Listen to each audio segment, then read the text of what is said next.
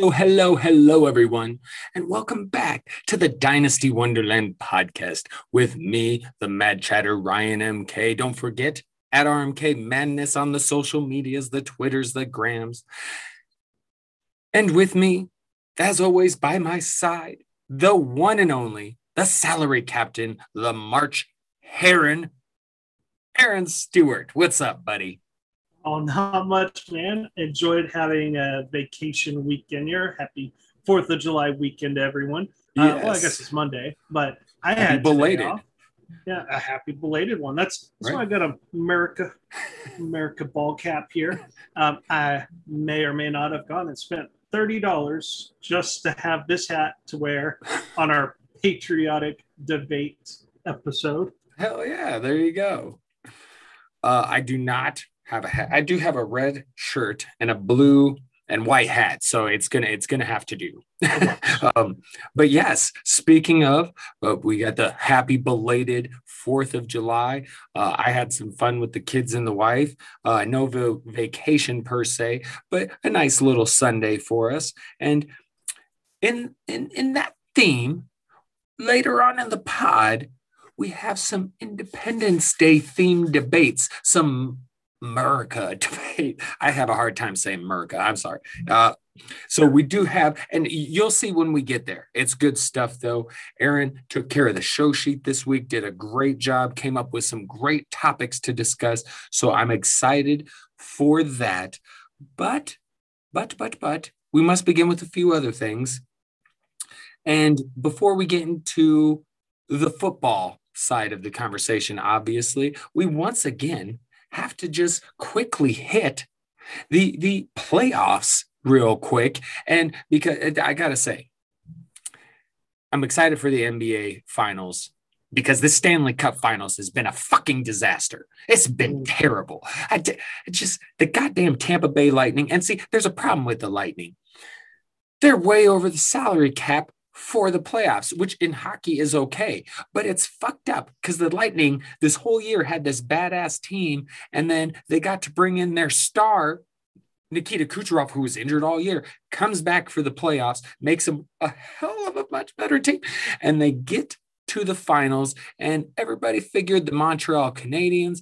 They weren't supposed to be there. It was supposed to be the Knights or the Avalanche. Hey, the Canadiens made it. You figured they were going to put up a fight whew, they damn near got swept. But, but, Aaron, tonight they did win game four. So there will be a game five. There will be no sweep. It could turn into a gentleman's sweep, as you know, but no sweep of the Canadiens thus far. They, that's out the book. So NHL playoffs, disappointing Stanley Cup final, but I am very excited for the NBA finals two new teams We're going to get a new brand new NBA champion on one side.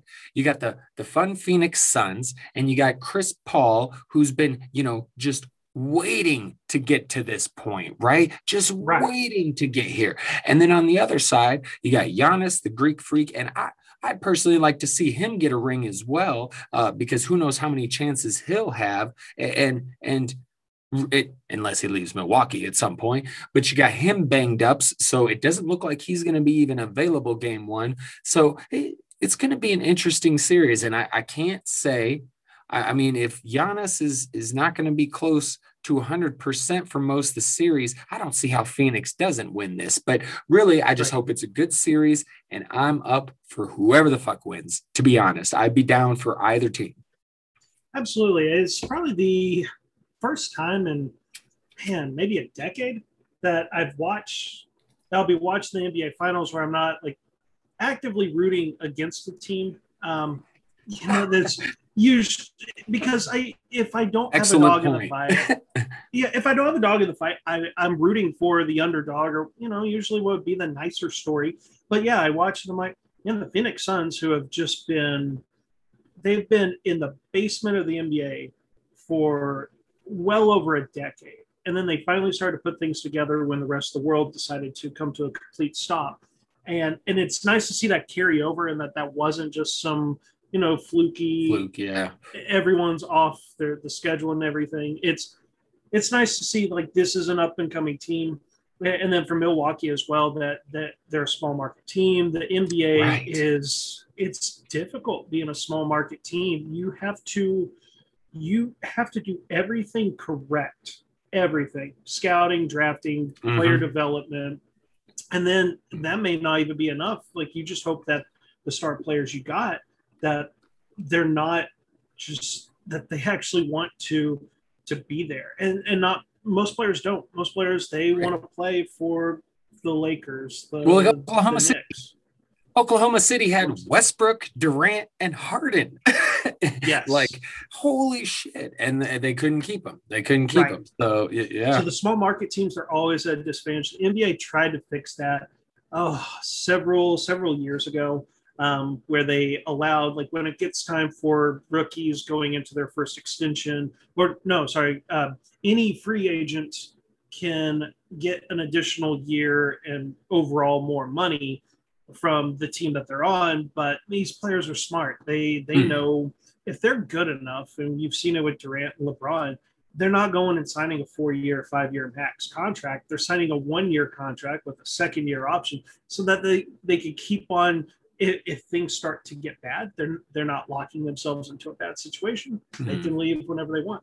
That's smart on the players. Not going to knock them on that, but right. backfired on the NBA. But main point on this one Bucks, Suns, going to be a fun series. I'm like, wow, I'd be okay with either team winning. Mhm. I'm with you, though. Phoenix should handle this mainly because they're just, quite frankly, they're healthy right now. Right. Giannis has got the, the thing going on with- his knee, if I'm not mistaken. And that's just, ah. I know someone mentioned like the Suns' entire playoff run. Each team they've gone through has dealt with something, like their their opponents dealt with some major injury or something Mhm. And that's it's unfortunate, but we can't fault the Suns on that. Like No. they're just they're taking care of business. Yeah.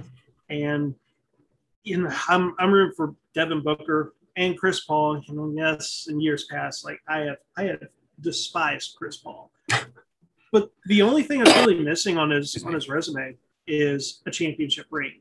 And Right. he proved everyone wrong because his me being the salary captain, his contract just maybe a year ago or two years ago is just it was horrendous. Like the Houston Rockets, the team he was on at the time, gave him a massive deal. He was making like forty million dollars, but he was starting to fall apart. And it's like, oh my gosh, like we have him on a four four year, hundred and sixty million dollar contract, and this player's falling apart. Like nobody's going to trade for that contract, and it's a nice redemption that he's been traded a couple of times since, but now with the Suns, he may.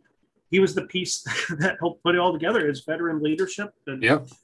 being able to put Booker and Ayton in positions to succeed. He was clearly the missing link. I remember that trade happening and was like, "This, this is what, what the hell are the Suns doing? Why are they trading for this guy?" But I thought it was shows why I'm weird not. too.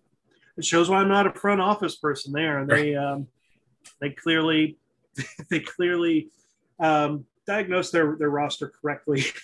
they were just one veteran point guard away. So love Mhm. it. But we'll have a fun series. Milwaukee can go super big with their lineup, and I'd like Right. to see that.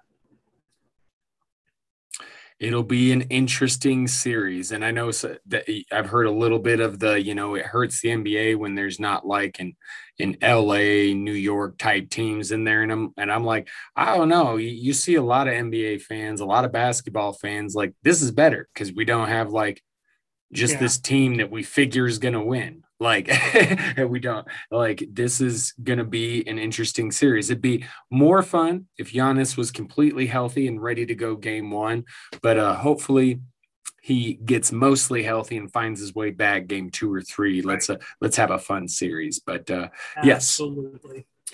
Okay. So, other sports out the way, we get into some random football thoughts with things going on. We'll just kind of fire through some of these.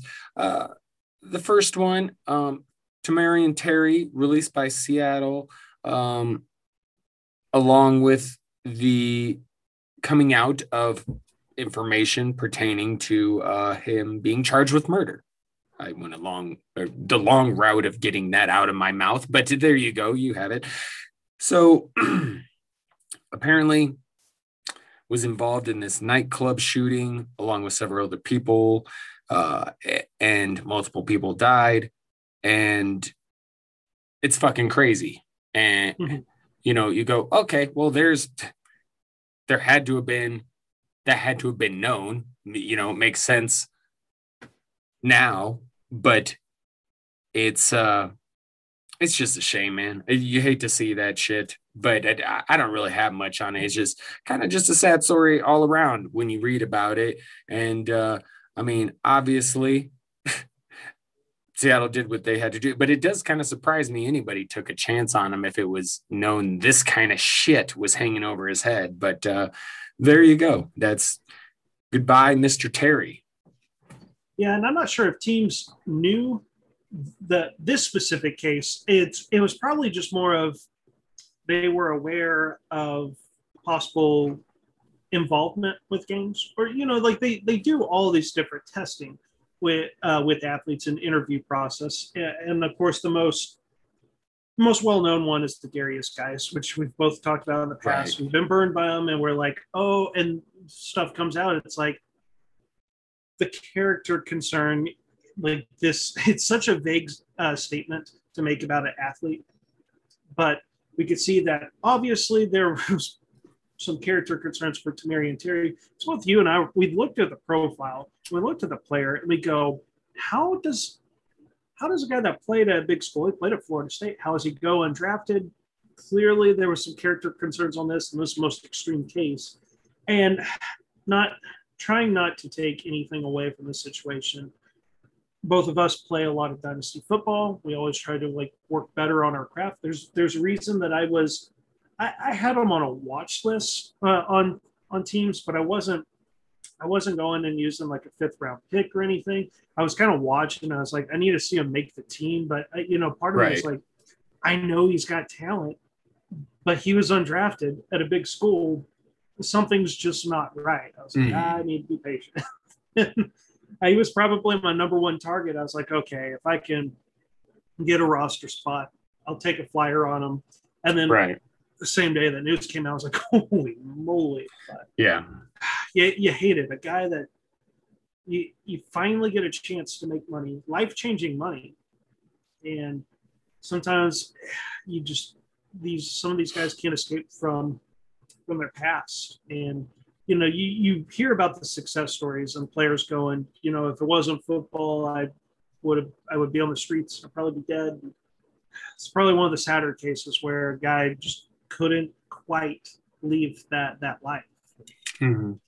It, you hate it. You hate it. I think going forward, you know, there was another undrafted Seattle um, rookie receiver that you and I both liked too.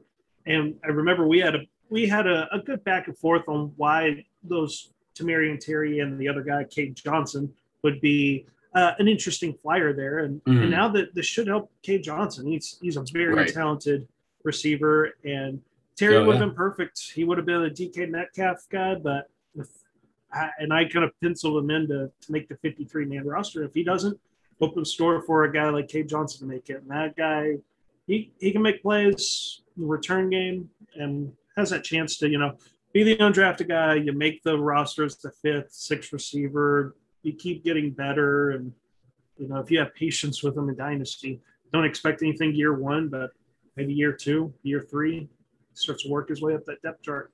Mm-hmm. Very good point. Very good point. And I'll move on. I don't really have anything else to add to that, but very good point on Cade. And now we go next to Hard Knocks. We're getting another edition of Hard Knocks. This one featuring America's team. America's team.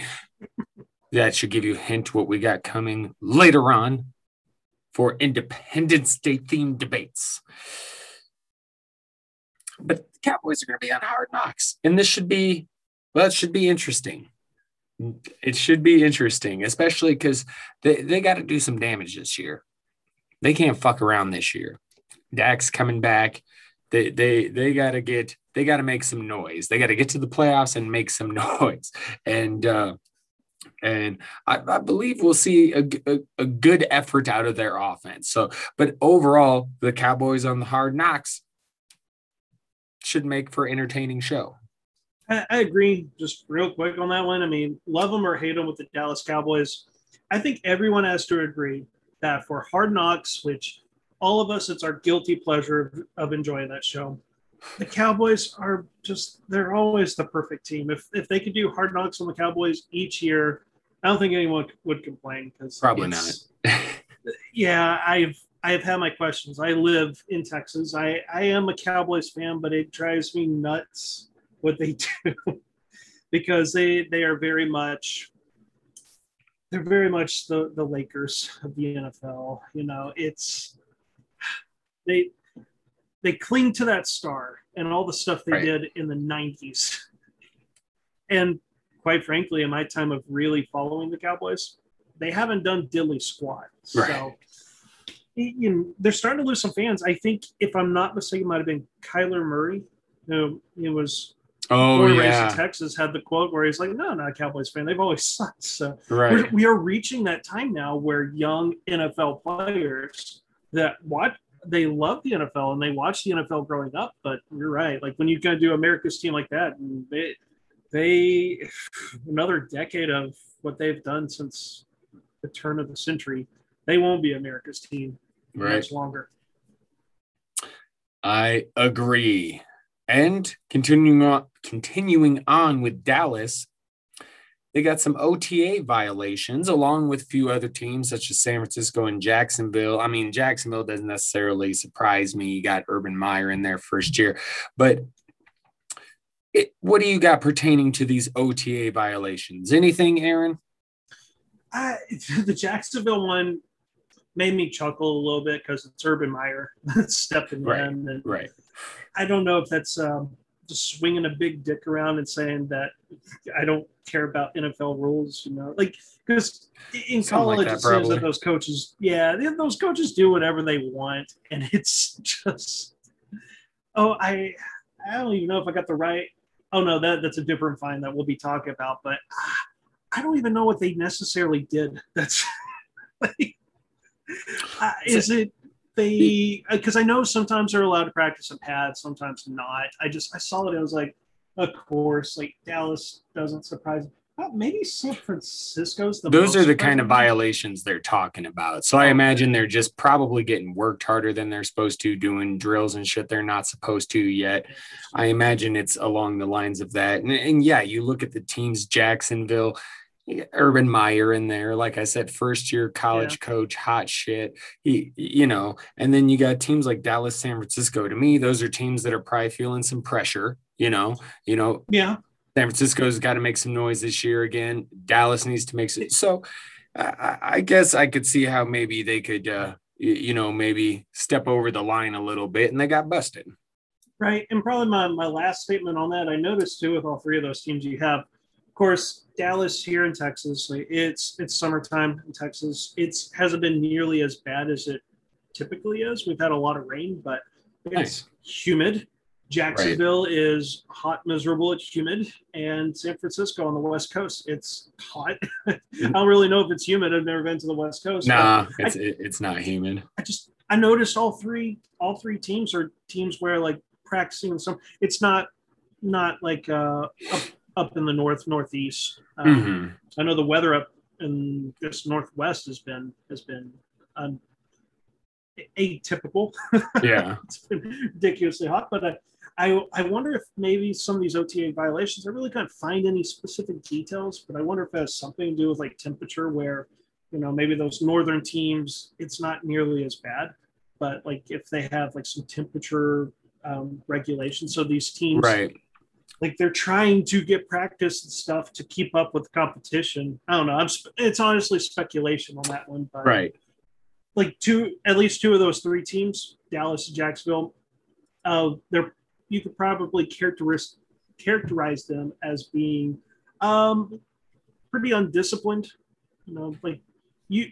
Right. I would be shocked to hear this about like the Patriots and Bill right. Belichick when when I saw those teams, I was like, oh, of course, Dallas and Jacksonville would do something stupid. San Francisco really can't explain either. Besides, you probably brought a pretty good point there of they're feeling pressure. They got a rookie quarterback, and they oh, they sacrificed the next two years of their first rounds there. So right, they're putting the whole future there. So be interesting. Yeah, it won't stop them.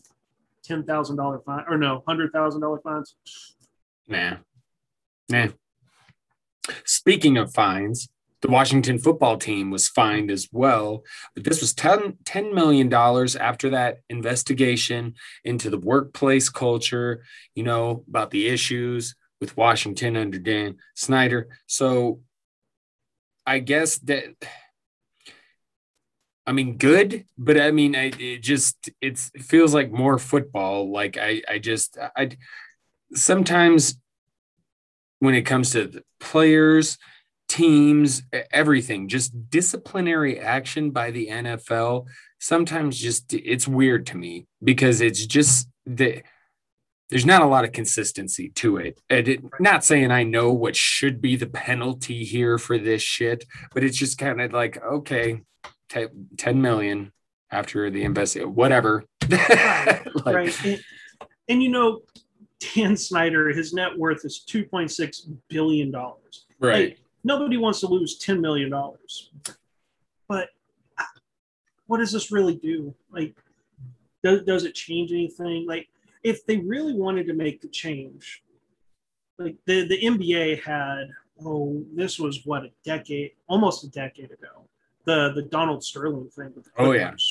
Like, the NFL, if they really wanted to change this thing, because honestly, a lot of just shady stuff was happening under the watch of Dan Snyder why don't why doesn't the NFL just do what the NBA did with Sterling and force him to sell? And and you know what? I wouldn't even like don't even feel bad for the owner on this one. When it happened with Sterling and the Clippers, it, it, Sterling came out as a thief. You know, he mm-hmm. bought bought the team for a a pretty cheap price back whenever he bought the Clippers and ended up selling it for just it was I think it was the at that time the largest NBA sales. I'm pretty sure that's right. An NFL team, if an NFL team had to sell, so I don't. I'm sure the NFL's got some something in their constitution that prevents them from doing that, and the NBA was in a unique situation because they had just gotten a new commissioner that could at that time that could go in. And that was like you know his big move to kind of plant his flag and be like this is what I've done for the NBA but Dan right. Snyder just golly what a what a piece of crap human being. Yep total shithead. But as it, with the NBA I think they're they're always a little bit ahead of things a little bit yeah. you know more progressive when it comes to that kind of stuff.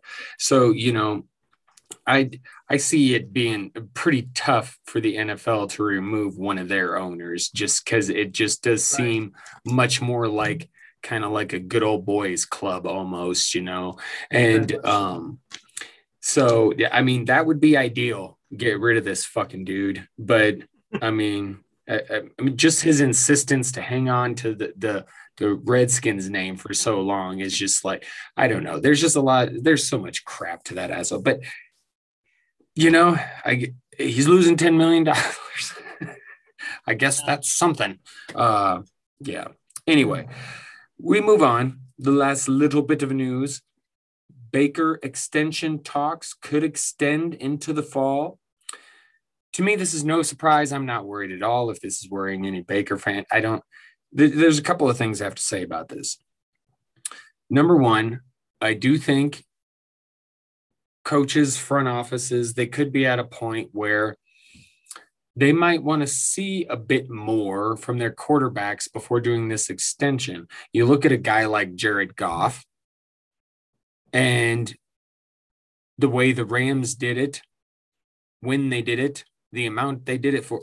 And, it, you know, that was part of their whole deal with Detroit was they had to give up something essentially to get them to take Goff you know, and and that contract. And um, so I I think some coaches, front offices might be a little more wary, want to take their time. And you know, with Baker, he showed promise year one, struggled year two, but then played well last year, and he right. got better throughout the year. So they might want to say, okay, let's see a little more. But I also think this could be also Baker or completely Baker and his agent because you got to think who else was in that class? You got Lamar Jackson, you got Josh Allen. They're all going to get new contracts. Now, I believe, and this now I've heard this on, I think Pro Football Talk was where I heard Florio and people talking about it, but there's a good chance Lamar Jackson is going to get his done for. He has no agent, right? He's representing himself.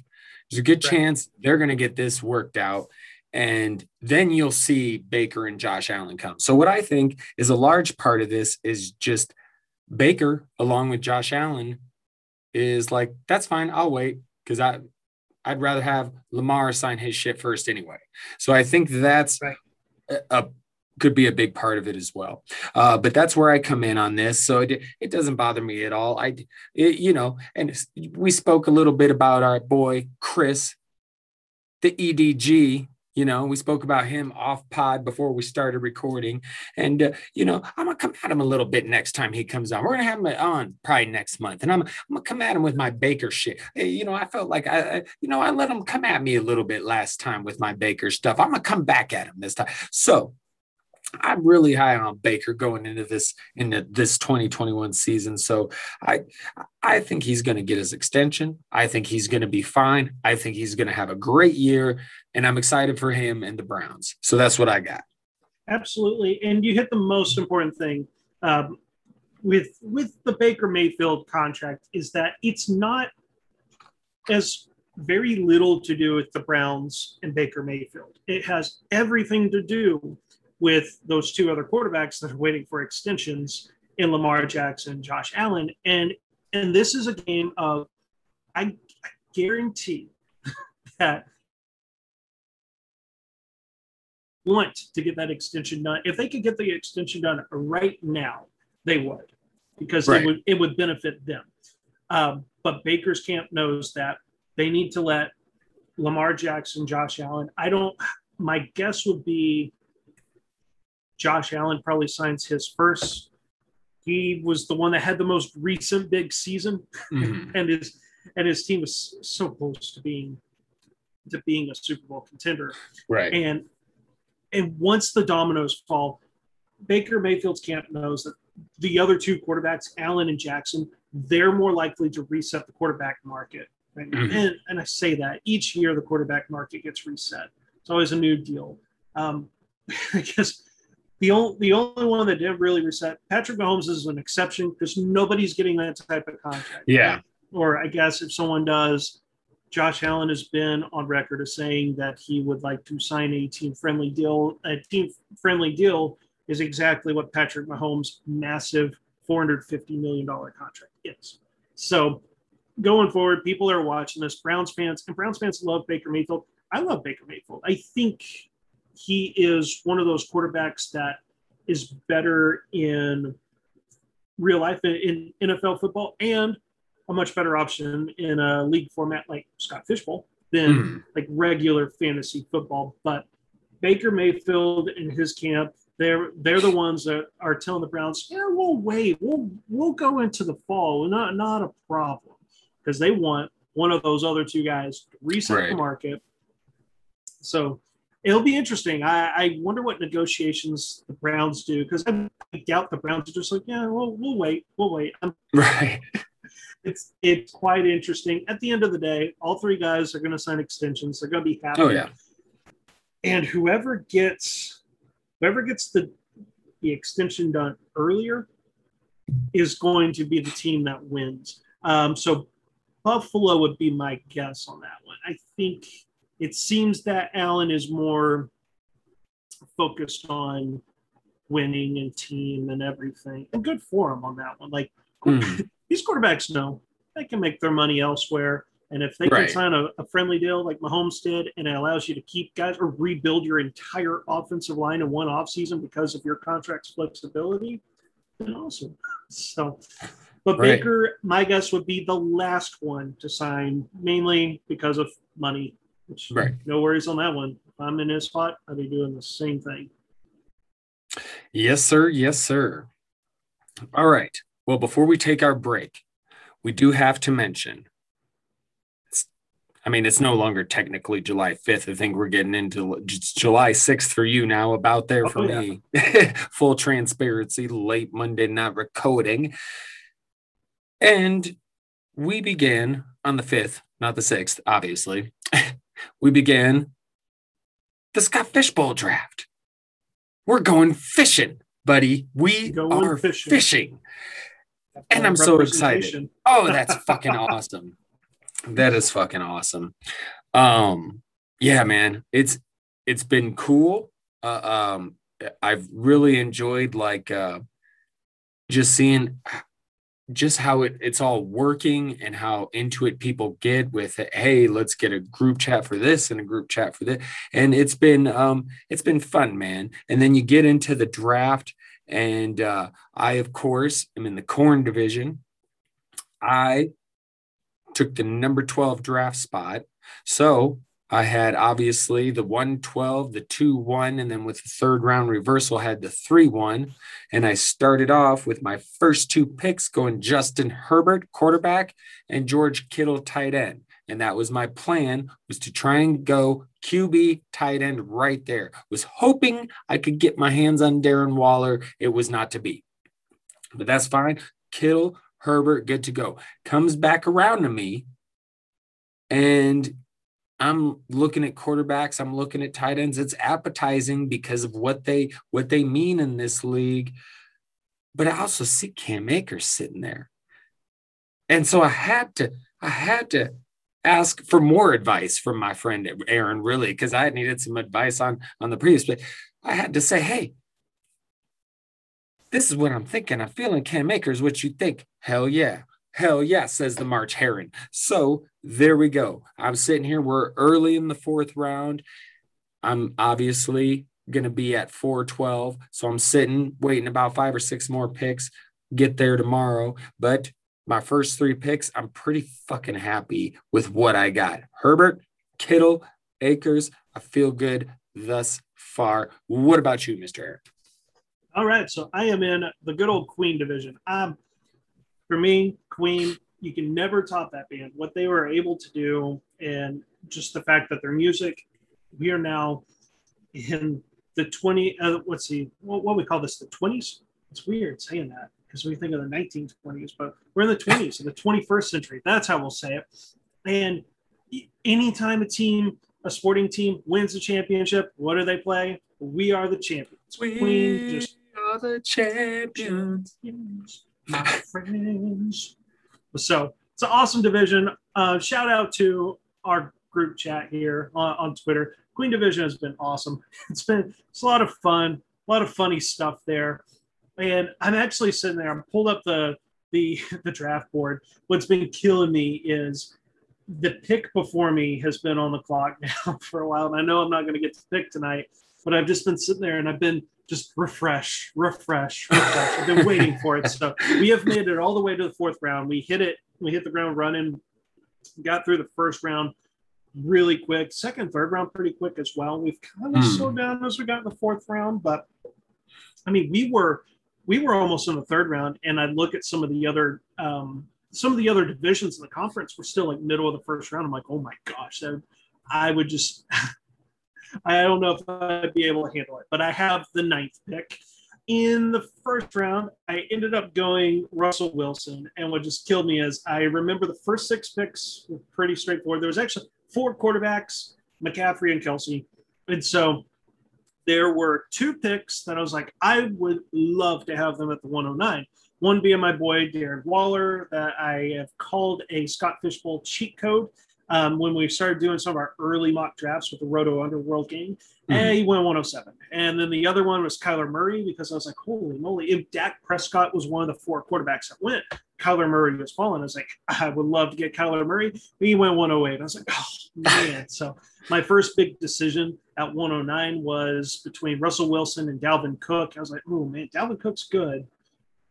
I'm a little worried. You and I, and a on an episode a couple of months ago, I talked about these running backs that have like back to back stud fantasy seasons, top five. Like it's not pretty. It is hard to be a running back that's that productive. And Aaron. Jones and Dalvin Cook, those are two guys back to back top five seasons. And some of the things you look at in the past, Todd Gurley, Le'Veon Bell, uh, David Johnson, these these guys, once they have like having back to back great seasons, it's almost impossible for him to do a third season of right. that. Like it's so much wear and tear on a running back. And Dalvin Cook's already dealing with injuries. So that was kind of it for me. I was like, I'm going to go Russell Wilson because he's a quarterback. He's got just enough mobility, mainly for the first downs. I was like, I, I like that. Kind of a safe yep. pick. Came back around the second round, and I opted to go running back with Ezekiel Elliott. But actually, the pick right before me was what I really, really wanted because you talked about tight ends. And I, I'm looking at Josh Larky, Scott Fish Bowl uh, rankings there, and I wanted George Kittle. It would have been a slight reach, but some of the ways my brain works when I'm looking at this is I like to go with positions and see how much of a gap there was. And there was a pretty sizable tier gap between George Kittle and the next, uh, I think I said running back, but meant tight end. There was a sizable gap between Kittle and the next tight end in Kyle Pitts. It's like, I'll take Kittle, maybe a little reach where um, where I would draft him, but I would have succeeded getting one of the top three tight ends. I'd be happy. Kittle went the pick right before. I was like, ah. so settled for Zeke. It's running backs safe. My preparation going in, I knew in the first three rounds that I would probably have one running back, just one. Um, Zeke is still, he's going to be on Dallas Cowboys offense. They're going to have mm-hmm. some nice games to play. Zeke gets a large workload. We love Tony Pollard, but Zeke's Zeke got paid. Zeke's going to eat. Yep. So came back around to the third round. I was ecstatic on this one. I I gambled because I debated quarterback in the second round. So I was like, oh, there still be a good one. And we had a little bit of a run. The second round, there was Tannehill and Tom Brady went off the board. And the start of the third round, everyone pounded quarterbacks. Aaron Rodgers, Matthew Stafford, Kirk Cousins, which left me with probably the guy I've touted the most for 2021. One, Mr. Jalen Hurts, sitting there in the third round. I loved it. I was like, I got Russell Wilson and Jalen Hurts. Let's go. Got my two QBs. I was ecstatic and started game planning for what I do in the fourth round. And I tilted for a minute, just for a minute, because I always, when it gets close to my pick, like three picks out, I, I put four players on the board so that I know no matter what, I'm going to have a guy left. I know that it's down to those four guys. I got down to two picks before my pick, and I have my list down to actually three players. Um, Michael Thomas is still on the board. We've seen eight receivers drafted. Michael Thomas is still on the board people are hating on Michael Thomas. Like he's becoming a massive part. Mm. For there's one intriguing running back, DeAndre Swift. Love me some DeAndre Swift. And then the other one was my heartbreaker. It was DK Metcalf. Oh, because yeah. I was like, I have Russell Wilson in the first round. Mm. And and I thought in trying to kind of predict um, what may happen, I was like, Michael Thomas is on the board. They're like, he's gonna go. Like he's gonna go before Metcalf. So I was like, I think I, I was really preparing myself for two picks. DK Metcalf, so I could get my stack. DeAndre Swift, because there's a there's a big old gap between him and the next running back. Mm. So I was like, it's got to be one of those two guys. Michael Thomas is going to be one of these next two picks. And then two picks before my pick, DK Metcalf got drafted. And the next pick, I've been waiting for hours, which has just been agony because I've been like, I was two picks away oh, from no an awesome QB wide receiver stack in Scott Fish Bowl. Right. Uh, somewhere out there, Josh Larky, um, who's actually going to be our next guest on the show. Yes, sir. He's just out there shaking his head in disappointment.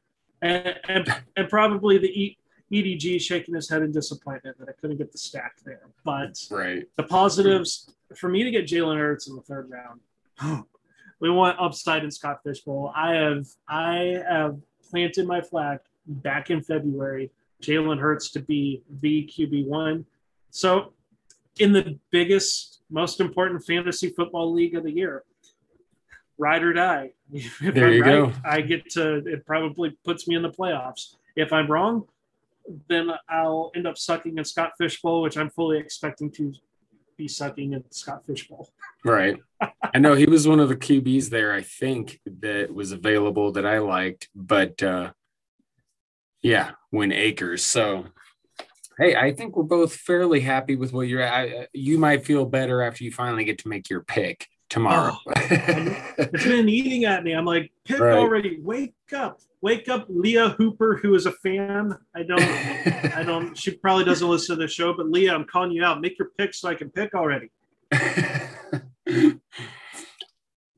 all right. With that said, ah, it's good to be fishing. That's all I'm going to say. Good to be fishing. First year in for both of us. We're having fun. You'll be having more fun tomorrow after we pick. I'll go bring it in. Come on, Leia. All right. We're going to get into a quick break and then we bring it back for some Independence Day or patriotic debates. That's what we got going on. Sound good, Aaron? Sounds good. All right. Let's do it. We'll be back.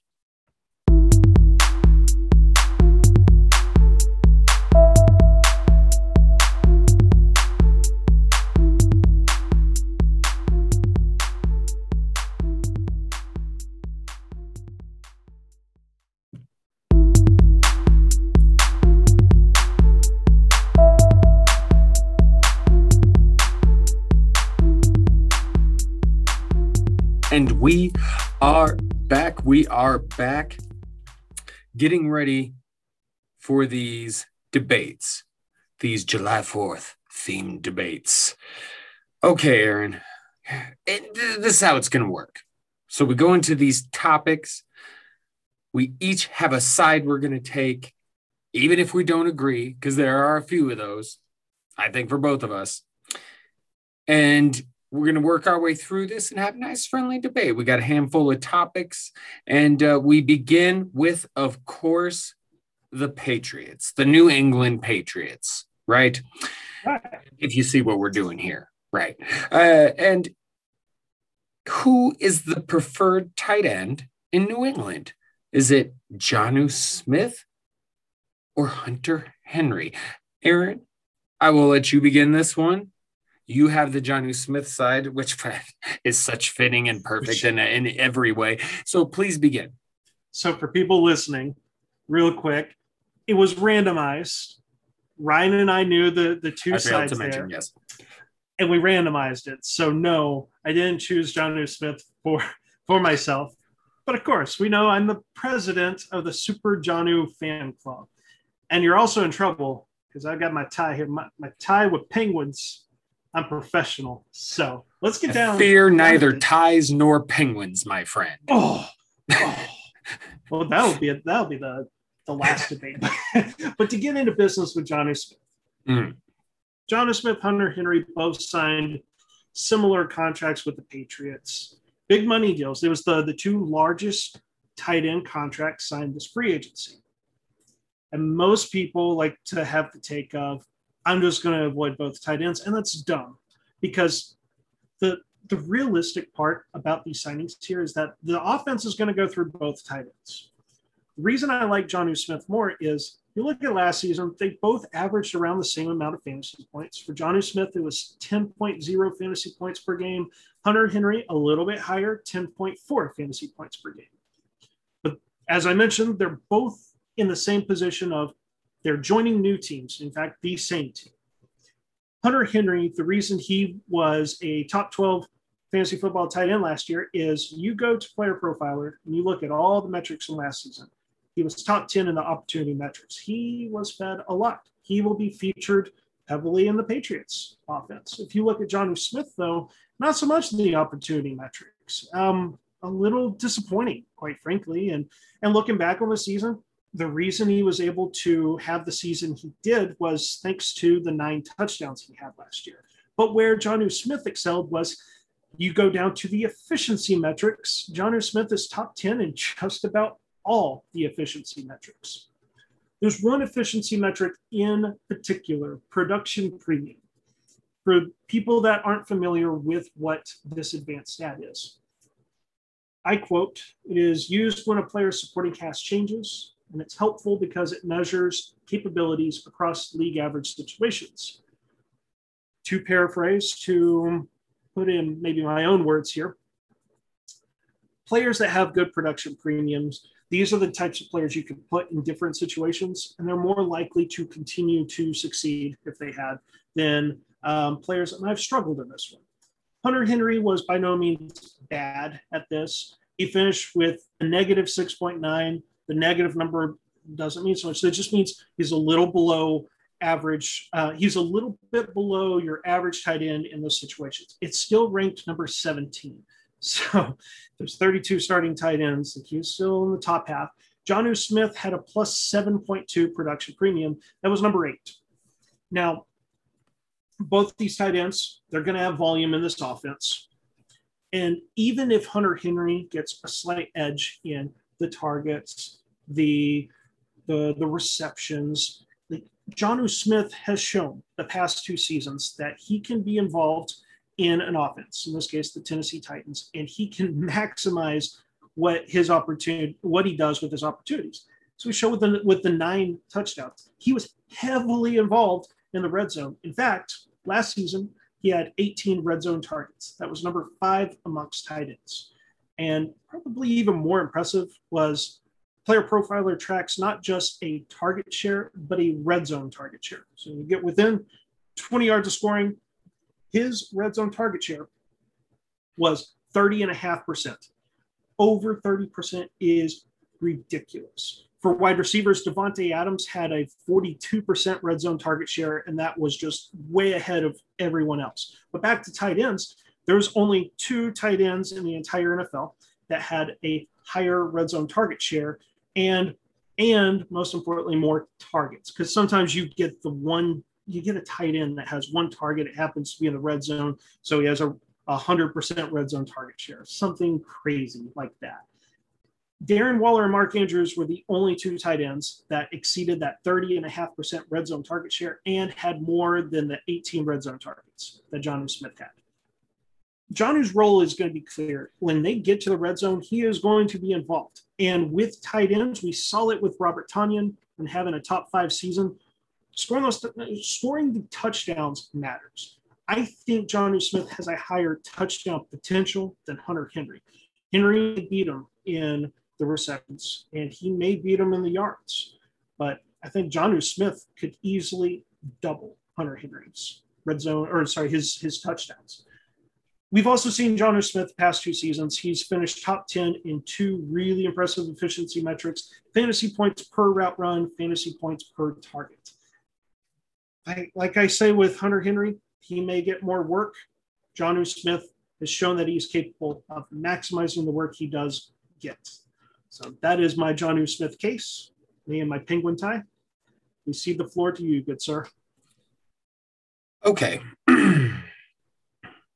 now, I may regurgitate some of what you said because the, I will also point to some of those same metrics. I am obviously going with Hunter Henry. He's been very productive throughout his career. He, he you know, Jonnu Smith, when you look at him, okay, actually, I'm going to continue with Hunter Henry first. Sorry. In 2020, top 10 in snap share, pass plays per game, routes, targets, and air yards, something you mentioned. Jonnu Smith had the edge in efficiency, as you also talked about. Primarily used in the red zone, however, right? Okay. You talked about that as well. The red zone targets fifth with 18, total touchdowns third with nine. You mentioned the nine touchdowns. Okay, but that's in 2020. At 2019, not so much. Okay. And Henry played all over the field, six and slot snaps. I understand what you're saying about touchdowns. However, Hunter Henry was also 13th in red zone targets, 16th in average target distance. He's got, he can do he is used in quite a few ways. Now, also, I would say Jonnu might be Bill's dream tight end, but I could see Hunter Henry actually being pro- more productive.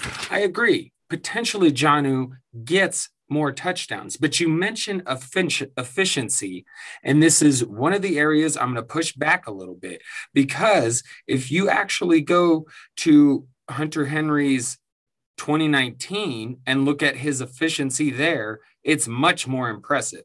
You mentioned production premium. He was fourth at the position in 2019 with a plus 14.5. So it's not like he's the efficiency is not there. Um, but you you look at the efficiency and stats like target premium, target distance, average target distance, much better for him in 2019 than in 2020.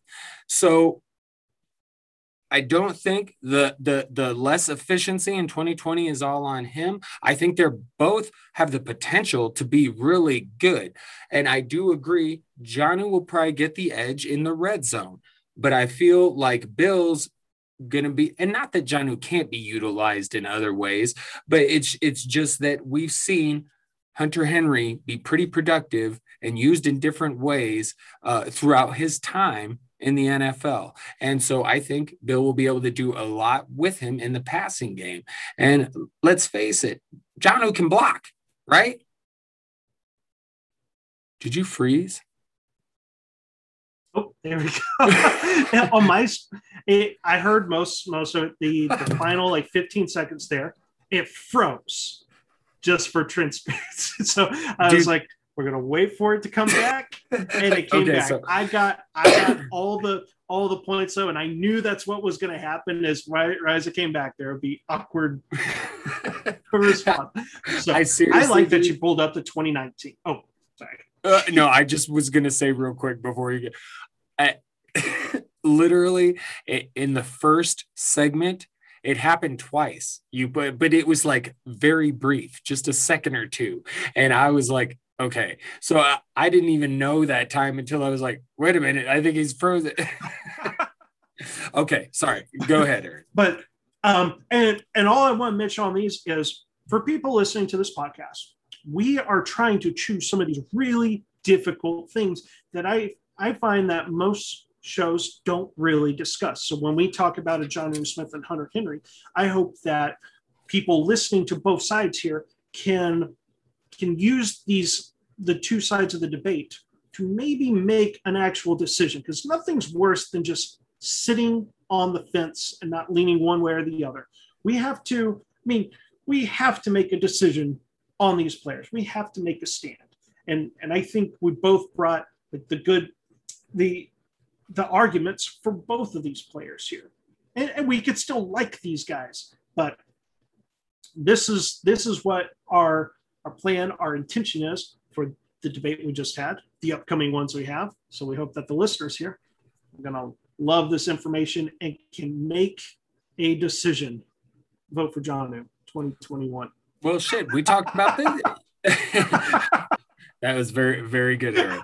But we talked about this off pod, man. I like this has helped us. This has at least helped me. It's opened my eyes to some things because this is one of the ones where going in, I would go, I probably lean Jonnu. And then after doing the research and looking into it further and having this debate, I'm closer to do a 50 50. I could see it going either way, you know. Whereas before I was on your in your camp more like this wasn't the ones where I was like, man, I can't believe I got Hunter Henry. I was like, okay, that's cool but I, I definitely probably would have leaned Jonnu. And now, uh, like I said, I'm more 50 50. So I think uh, uh this, is, this is good, healthy information all around.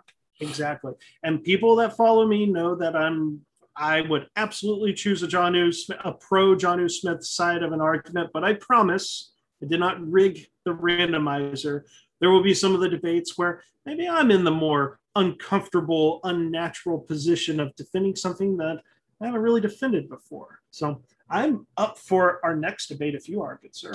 I am. And speaking of what you just said, that's exactly what I'm about to fucking do. This is going to tell you right now that this ship was not rigged or just given to anybody because we have quote unquote America's team, as I mentioned previously in the pod, the Dallas Cowboys. They're back in our lives for some more. And uh, we have the debate Amari Cooper versus CeeDee Lamb.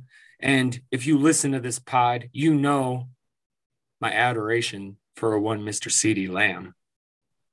However, in this debate, I'm arguing for fucking Amari Cooper.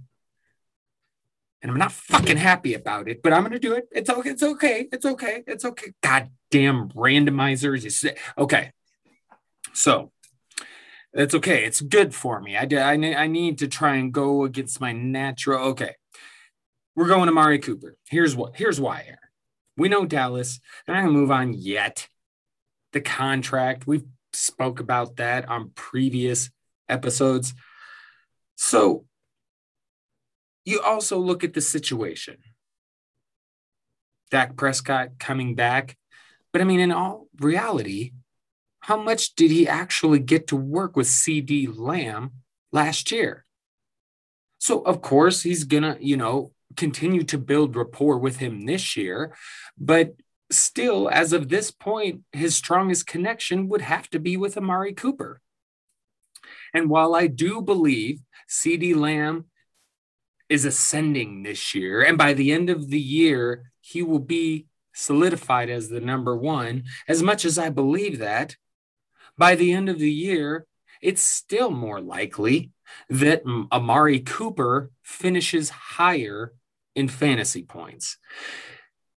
Because as CeeDee Lamb ascends, something I hadn't even thought about, the attention defensively could then certainly shift more towards him, you know, which could really fucking open things up for Cooper. So I do feel like this is a situation where they were pretty close in their finish last year. It's probably going to be the same this year.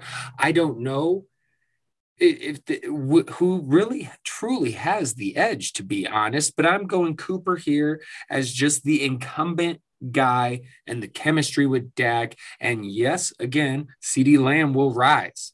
And maybe I'm right, and he will be that guy by the end of the year. But it's going to take an ascension so Cooper's going to get his. He's going to finish higher. That's what I'm going to go with uh, uh, if I'm going to take this Amari Cooper stance. Um, but but I still want CeeDee Lamb more in Dynasty because I love him oh so much. Okay, thank you, Aaron. You can go. so in taking the CeeDee Lamb side, the reason that this is our Dallas Cowboy argument, America's here, right? America hat, Fourth of July that we're doing a podcast on July 6th. The reason we chose these two is if you look at ADPs, they are neck and neck. They, it, mm. Most people, I feel, haven't really made this. And they just kind of group these two guys together. They're like, yeah, I want a piece of the Cowboys offense. I don't know which guy it's going to be. Here are the reasons why I'm going to build a case for CeeDee Lamb. They're at the start of the season before the devastating broken ankle for Dak Prescott. Cooper was targeted a ridiculous amount. His target share, there is no debating and no questioning what, that his target share was so much more than CeeDee Lamb's. Lamb was also a rookie, still getting kind of growing into his role and having to work his way up the depth chart. There was still even Michael Gallup that, that was in the way. So CeeDee Lamb was restricted to primarily slot snaps. Now, over the course of the season, as most good rookies are going to do, they're talented. They're going to force their way to get on the field. And we did start to see that with CeeDee Lamb. One of the most impressive numbers that, that I found of last season is that CeeDee Lamb did play a lot in the slot. In fact, he more than tripled Amari Cooper's slot snaps. CeeDee Lamb had 621 slot snaps. Amari Cooper had 201. That was not the interesting stat. What was, though, is their average target distance. You would think the player is in the slot, they're usually catching some short passes and they'd be able to. I mean, what we're thinking like a, you know, maybe a former cowboy like Cole Beasley. If they're primarily working the slot, they're not going to have a high, a high average target distance. But CeeDee Lamb's 9.1 was actually greater than Amari Cooper's 8.7 that was stunning to me. Cooper is a guy that plays primarily outside. Why? Why is Lamb's average target share greater than Amari Cooper's? Turns out that he also that CeeDee Lamb has more deep targets than Amari Cooper. CeeDee Lamb actually had 19. So Lamb is not just a slot receiver. Yes, he played primarily in the slot last year, but he is a capable receiver of making that second year leap. You look at some of the efficiency stats as well. The target premium and production premium favor CeeDee Lamb. In fact, he finished in the top 32 in both of those efficiency metrics, which, which are key stats, especially with a Dak Prescott returning to the lineup, especially the target premium. You'd imagine that Dak Prescott throwing the football instead of a Garrett Gilbert or a Ben DiNucci. I think DiNucci. was the, the guy DiNucci. that started for a game. Like it's a Ben DiNucci. Honestly, honestly, pretty impressive that CeeDee Lamb was top 32 in target premium.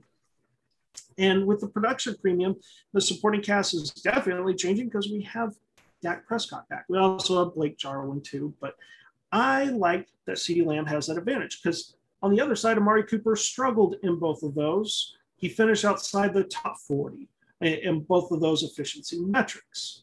Now, Cooper absolutely got more volume, but that huge advantage he had in those first five games with Dak, it was come a little closer. By the end of the season, both receivers topped 100 targets. Amari Cooper had, I actually don't have the numbers, I'm pulling them up as we speak. I know they both exceeded 100. Amari Cooper had a hundred and do, do, 130 targets, which was good for number 12. Now, CeeDee Lamb also saw 100 targets. He had 109, a difference of 21. But if you look at the first five games, I'm not going to look at those numbers there. But Cooper, Cooper had some games where he had like 18 targets, and CeeDee Lamb had like six or seven. Over the course of the season, season CeeDee Lamb was cutting into the target lead that Amari Cooper had. And that leads into my next stat here. There's hog rate. Hog rate actually looks at when a player is on the field, are they demanding, are they hogging the targets? Lamb had a slight advantage, but an advantage nonetheless 14.9% hog rate versus Amari Cooper's 13.9% hog rate. Some would go, it's because Prescott isn't quarterback, but we've also seen that backup QBs they they don't they don't start throwing to backup receivers. They usually will force feed the ball to the number one receiver because the number one receiver is going to throw a fit if they don't get the ball. Sometimes it's uh, not a good result. You know, like you could think of maybe the struggles. I know Baker's not a backup quarterback, but the Baker and Odell Beckham connection or lack of a connection. And really, my takeaway on that one is CeeDee Lamb is if he's on the same level of Amari Cooper last year, I would give it 50 50. But one of the reasons why Lamb can take over that number one receiver role is the stuff we have seen in the new year in 2021. It's not fair to Amari Cooper, but life's not fair. He's been dealing with an ankle injury. He hasn't been 100%. CeeDee Lamb has been healthy. CeeDee Lamb has been practicing. He's been practicing with one Dak Prescott. And that that right there, just health, that should play a big part. Like we need to be watching these injuries. They matter. This is why like Miles Sanders, who a lot of people, myself included, thought would have a breakout year last year and would draft him at the tail end of the first round. That was one of the reasons why it didn't happen. He was hurt and injured during training camp, and then you start the season at a disadvantage and you disappoint. Can that happen with Amari Cooper? I believe it's just a scope that he had done, which that shouldn't be a, a major uh, surgery, a major injury, or anything. But it's anytime you're getting surgery, nothing is completely minor. So that and that may be all it takes in this head-to-head competition for who the, the number one receiver in Dallas is. Give me a slight edge there. CeeDee Lamb, he's healthy. We saw improvement throughout the season, and he he took what used to be like this with Cooper and Lamb at the start of 2020, and he made it about this throughout the course of the season. Cooper, he'll still get fed. He may still see 100 targets. Shoot, they may flip roles. It may be 130 targets for CeeDee Lamb this year, and Amari Cooper just seeing 100 targets. And I say just seeing, but just over 100 targets.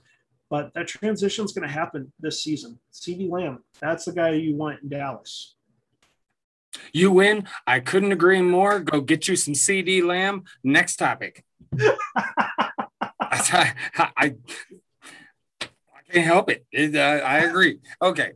Philadelphia a bald Eagles. The topic oh, is Jalen Hurts. Jalen Hurts, is he the late round quarterback to get? Aaron, please go first. All right. I am taking the stance that Jalen Hurts is the late round quarterback. I may even say, I don't know, I've said it here on the podcast. I wrote an article back in February. When I say the late round quarterback, we're talking like what Josh Allen was this past season in 2020 and Lamar Jackson 2019. Both of those quarterbacks were drafted outside the top 10 in terms of ADP in 2020 and 2019. They proceeded to lead the NFL in, or lead quarterbacks in fantasy points per game. Hurts has that same upside to do that in 2021. I don't believe any other late round quarterbacks have that potential. Here's why.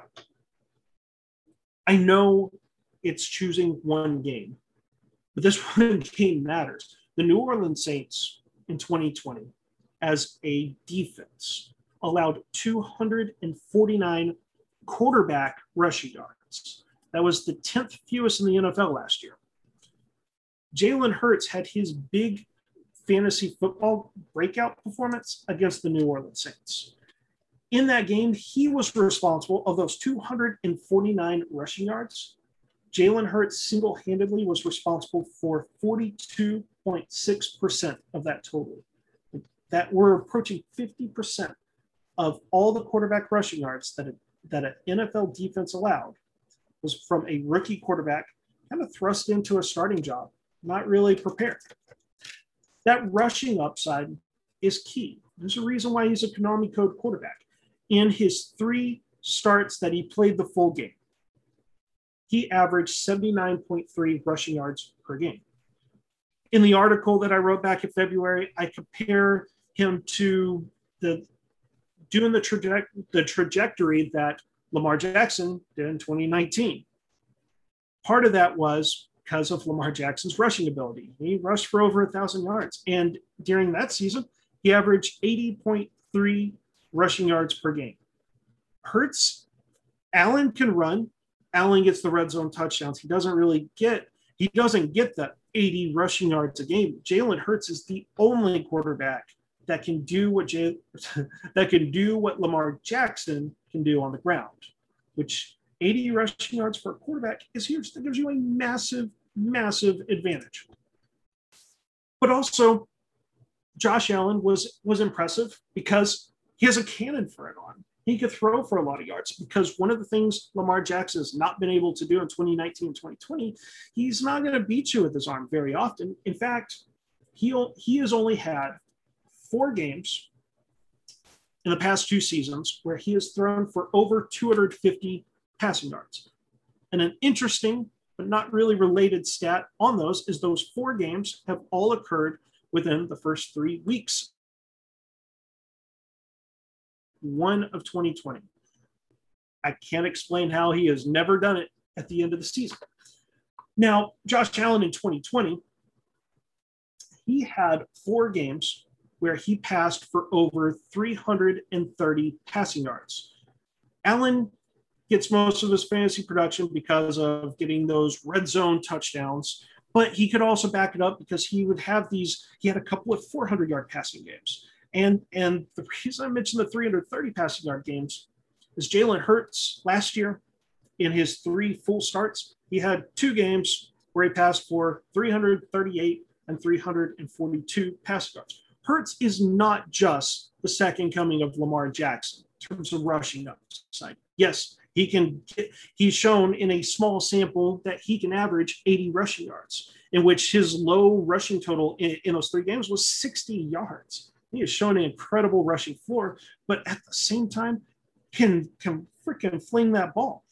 And in those games, he did have a lot of pass attempts. He did have 44 and 39 pass attempts in the two games where he threw for over 330 yards. However, the completion percentage did not top 55% in either one of those games. He was he was freaking flinging that ball far. So a dual threat quarterback that can kill teams with his legs, but then also maybe throw that 50 yard touchdown bomb that can get you a ton of fantasy points as well. The Konami code is key. When I look at these late round ADP quarterbacks, Tannehill, who may not be there for much longer, his ADP keeps going up and up. But right now, he's fallen in that range of outside the top 10 in ADP at quarterback position. Trevor Lawrence, Matt Ryan, Carson Wentz. You take the rookie quarterbacks, Trey Lance, Justin Fields. The reason I don't think the veteran quarterbacks could be the late round, uh, the late round breakout quarterback, they don't have anywhere close to the rushing upside Jalen Hurts has. Justin Fields and Trey Lance, they could, in theory, they could. They, they are mobile quarterbacks, they're fast. But the primary question is how many games are they, are they going to start? With San Francisco, if they're winning with Garoppolo, they could do an Alex Smith, Patrick Mahomes 2.0. They could. So the question with the rookies is I could draft them, but maybe their breakout doesn't happen unless it's like Jalen Hurts last year, where he doesn't do anything until week 12, week 13 of the season. So I, I don't have faith in the rookie quarterbacks being the late round breakout. Going on, one of one other fun rushing rushing stat between Jalen Hurts and the other two breakouts, two previous years in Lamar Jackson, Josh Allen is I took their rushing attempts and I calculated how many of their rushing attempts went for a first down. Because keep things with Scott Fish Bowl, we like rushing first downs. In 2020, Lamar Jackson saw 35.2% of his rushing attempts go for a first down. Josh Allen saw 37.3% of his rushing attempts go for a first down. And Jalen Hurts went for 47.2% of his rushing attempts go for a first down. He's definitely a scrambler. I feel like that could even translate to the red zone as well. Like if they they are clearly relying on him to get those all important first downs. We only have a small sample size. You compare red zone rushing attempts, it's the other two guys that got him beat. But those rush attempts for first downs can translate to those red zone red zone scoring touchdowns. Hurts has the best of Josh Allen, where he has the arm to get those 300 plus passing yard games and get the, the red zone carries for touchdowns. And he's got the best of Lamar Jackson where he can actually rush for 60, 70, even 80 rushing yards.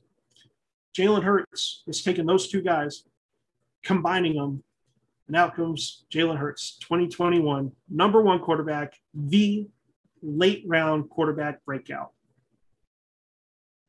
Okay. I am going to argue against that. And I'm going to come at you probably way different than you think I'm going to. So, Jalen Hurts is not the late round quarterback. Why? Because he's no longer late round, in my opinion. His ADP has risen and it continues to rise. He is now, on average, the 10th quarterback taken. And it's probably going to continue to rise. And I imagine if I were to look at the data, and I used to have an account with what, what's the account? What's the one that uh, Player Profiler uses? FPC? Am I getting that yes. right? I used to, I had an account with them last year, so I, I really loved having that data.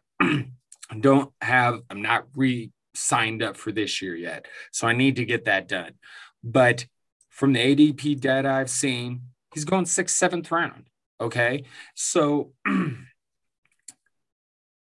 to me, I can't consider him a huge value. Now, I don't disagree with anything you said. I love me some fucking Jalen Hurts.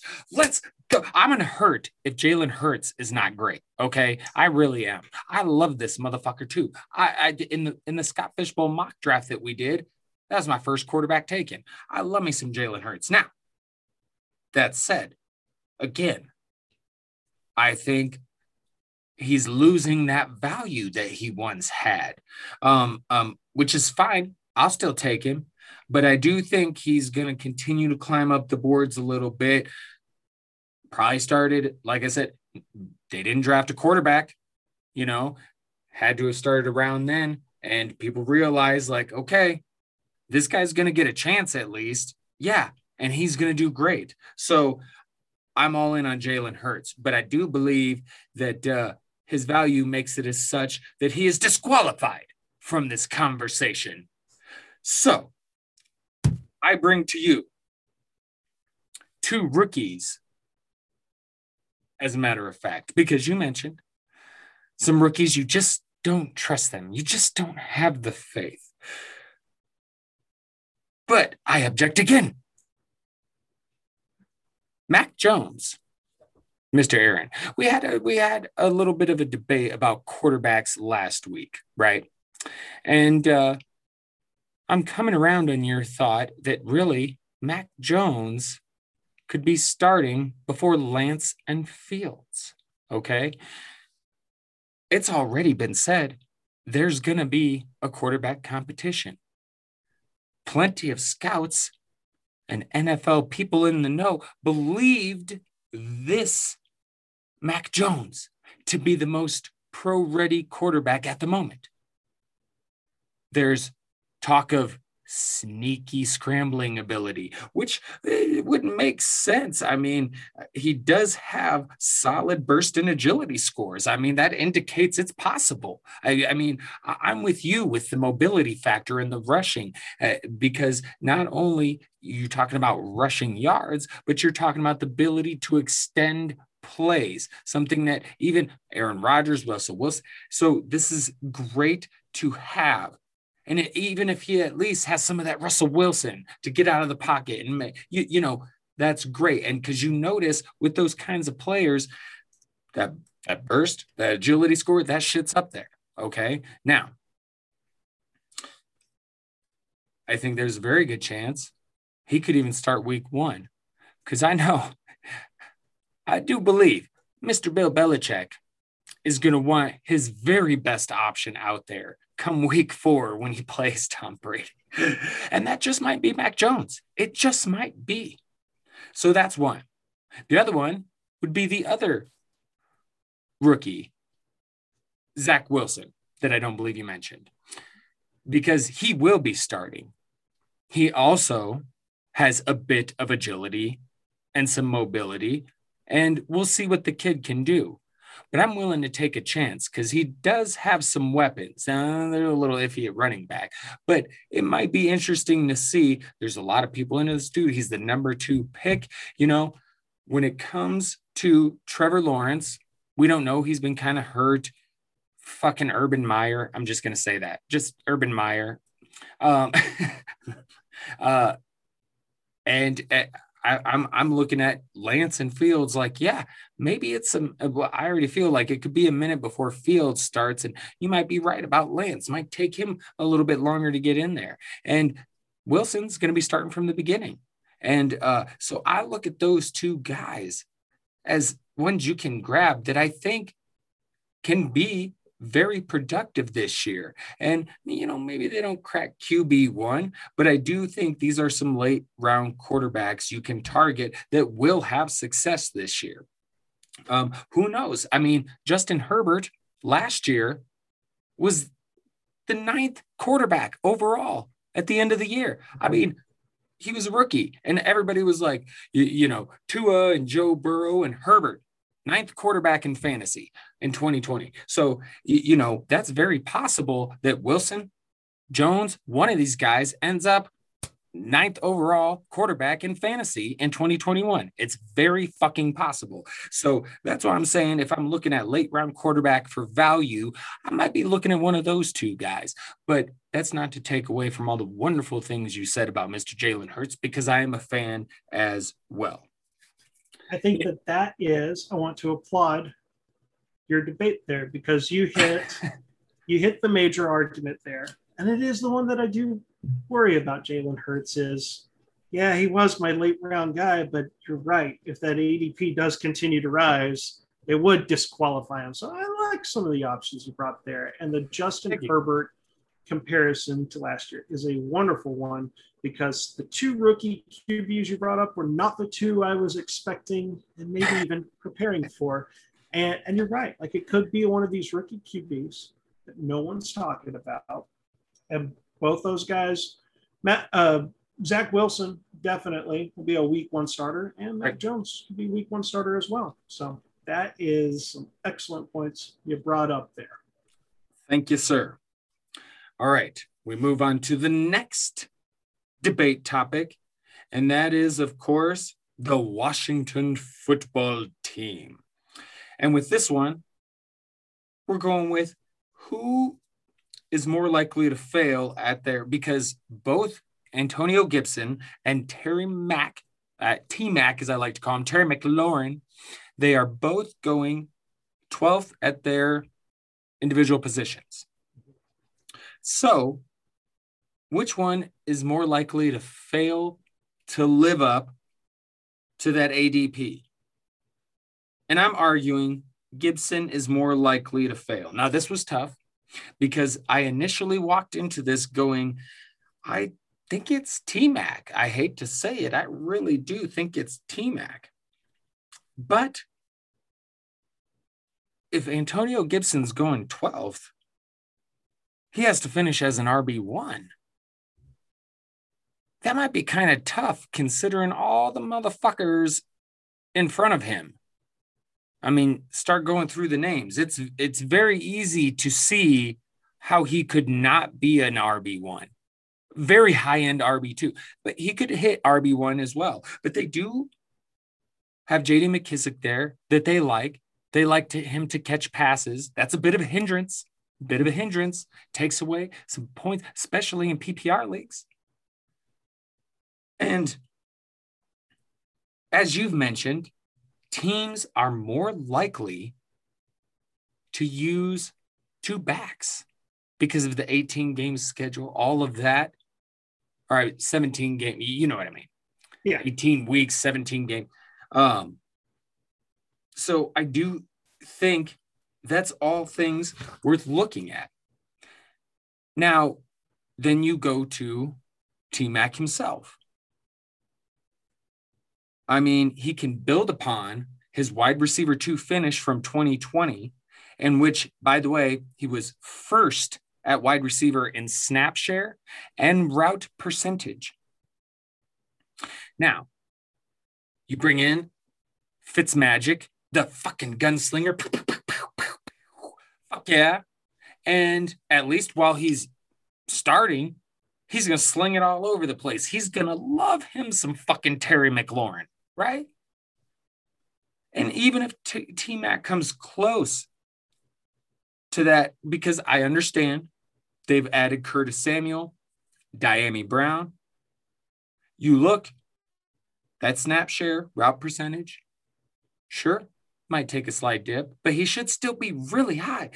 And with Fitzmagic and they're throwing him the ball. And once Fitzmagic is gone, I do believe at some point they're going to give Taylor Heinicke a chance. And this is a guy I got to see a bit of when he was in Minnesota with the Vikings. And I actually kind of like this kid.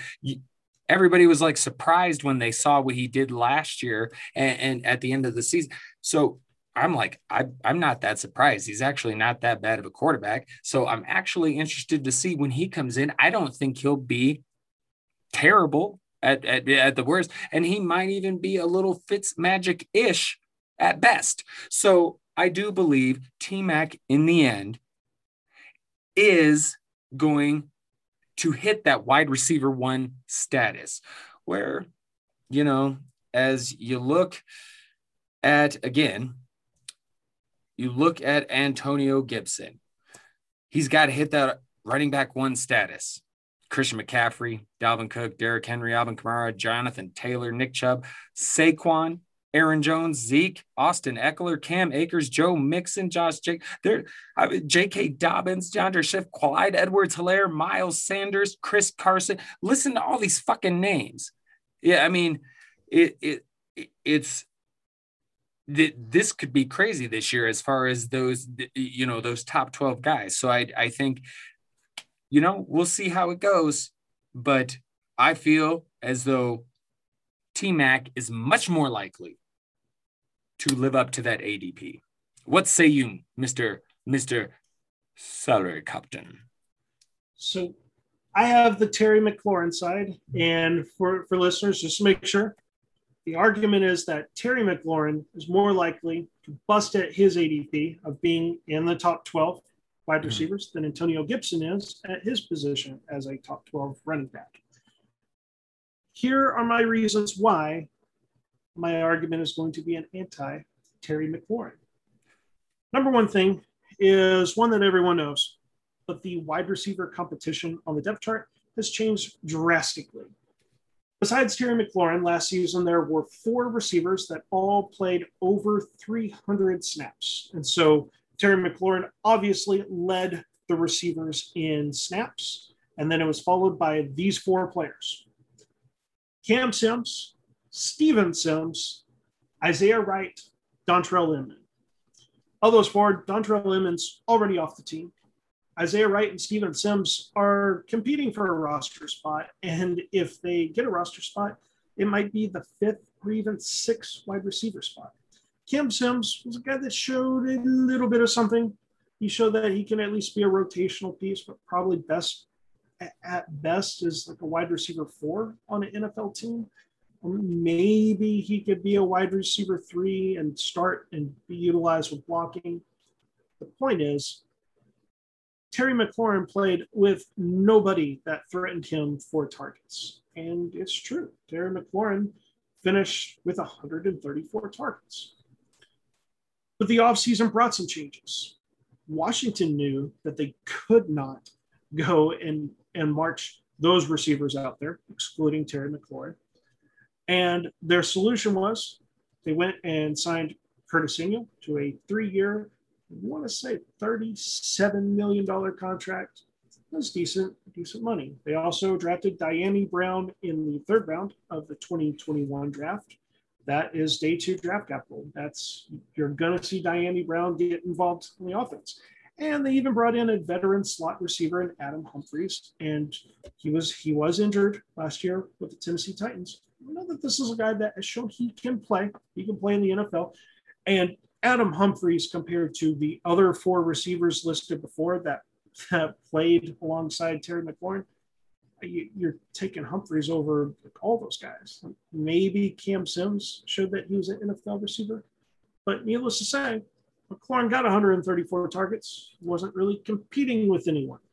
Now, yes, there were some guys in the backfield, primarily JD McKissic, who saw a ridiculous 110 targets. I tend to think that that was more of a product of noodle arm, Alex Smith not being able to throw the ball. And yes, they did upgrade at quarterback. They brought in Ryan Fitzmagic, Fitzpatrick. Fitzmagic? Or is it Fitztragic? The stats on Ryan Fitzpatrick are all, all over the place. Take 2020, for example. he had a 56.5% completion percentage on deep balls. That was good for number two in the NFL. He also had a 60% pressure completion percentage. That led the NFL. Holy moly, it's Fitzmagic. But then he also had a 71%, number 29, clean pocket completion percentage. Like, what? How is a guy that's throwing deep and throwing when he's under pressure able to succeed there, but he apparently can't when he's got a clean pocket? It is funny we don't know how good Fitzmagic actually is. In 2019, which was the season with the Dolphins you know, before Tua, Fitzmagic basically started all the games. I want to say it was 13 starts, played 15 games, but 13 starts. Like we have a good sample size there. That deep ball percentage that was 56.5%, number two. In 2019, that was 37.9%, number 15, right in the middle of the pack. So he's going to throw it deep and respectable that, that pressure completion percentage dropped to 37.4%, number 13. So still right around the middle. But what we saw last year was Ryan Fitz magic at his best. And There's a reason Ryan Fitzpatrick has jumped from team to team and usually plays two, maybe, maybe, rarely three seasons at the same team. Goes to a new team, is excited, he shows a little bit. Inevitably, he gets replaced, maybe by your guy, Taylor Heinicke. Now, last season, Terry McLaurin, as I mentioned, 134 targets. Along with that, he had 87 receptions, 1,118 receiving yards. All three of those stats were top 15 opportunity. And quite frankly, those those stats matter. Opportunity opportunity leads to fantasy points scored. We like the efficient players, but at the end of the day, if you're getting volume, that's how you're going to win. Despite being top 15 in all those stats, he finished as wide receiver 20 in fantasy points per game. Big part of that was the four touchdowns that, that he had last year. Four touchdowns, way below. That's what held him back. In fact, in the red zone, he saw 13 red zone targets, came down with six receptions. Some people would go, we're playing with Dwayne Haskins for what, a couple of games before they realize this guy ain't shit. And then noodled arm Alex Smith. And was Kyle Allen, did he get some action last year? I honestly can't remember. It seemed to be a carousel mm-hmm. of quarterbacks in Washington. But people would go, they got Ryan Fitzpatrick. It's going to be better, except Ryan Fitz tragic struck last season because yes, he could throw deep. Yes, he could throw when he was when he was under pressure. But when it got to the red zone, that was that was apparently his kryptonite. He had a 50% completion percentage, which was number 51 in the NFL, and it was not much better in 2019. But I did kind of think, and I actually tweeted this out before we jumped on the podcast. It was kind of funny. So to recap the three completion percentages, he had a 60% completion percentage when he's under pressure, a 56.5% completion percentage when he's throwing deep, but when he got to the red zone, 50%. The red zone's tough to complete passes, but my God, how can throwing deep and throwing under pressure, how could he do so much better with those than when his team was close to scoring? Fitztragic has not finished in the top 20 in red zone target percentage in the past two seasons. One say he finishes wide receiver 22. So the only area that Terry McLaurin could possibly get better at with opportunities is scoring more touchdowns. And I don't think that is a realistic option there. Like, yes, it should be higher than four because four is low with 134 targets. But I doubt it's going to be double digits. I really don't think it's going to double to eight. Like, I think we're seeing a ceiling of maybe six, maybe six. And yes, this last bit may be a bit coach speak here. It's Ron Rivera and his offense coordinator, Scott Turner, that followed him from Carolina. And one of the things that Ron Rivera said last year right? As Antonio Gibson's got some Christian McCaffrey to him. We've seen some flashes where they utilize him quite a bit in the passing game. When you go back and you look at the Carolina teams from recent seasons, because Ron Rivera got fired in 2019, but then the following, and he was fired pretty late in 2019, but it wasn't, he wasn't out of job very long because the following season was when he took the Washington job. And if Antonio Gibson has a little CMC in him, uh, Christian McCaffrey had the 100 target seasons. And yes, McKissic is going to be a thorn in that side. Maybe Christian McCaffrey, sorry, maybe Antonio Gibson doesn't have that 100 plus target ceiling or realistic outcome. But the what 44 targets that Gibson had, that should that should be a lot higher this upcoming season. There's going to be more targets for Gibson. Curtis Samuel, who's had 100 targets in a Ron Rivera offense, he's going to be there. Logan Thomas still going to he's still going to get some work. I find it hard for Terry McLaurin to replicate the 134 targets. Like everything Gibson's going to be improved, and they went out and brought in better receiving talent. What are they going to? Do they pay Curtis Samuel just to be a decoy? Yes, I want to say Cam Sims had 48 targets and amongst receivers on Washington last year. That might have been number two. There's no way that Curtis Samuel sees 48 targets. No, um, all I'm going to say in a little bit of disagreement is that um, I think we both know that sometimes getting a second solid fucking receiver in there can actually help that main receiver because it can take away some of that defensive attention. And I do believe Ryan Fitzmagic has a bit of a pattern where he goes and he starts out hot and he's Fitzmagic. And then he falls to earth. And the Fitz tragic happens.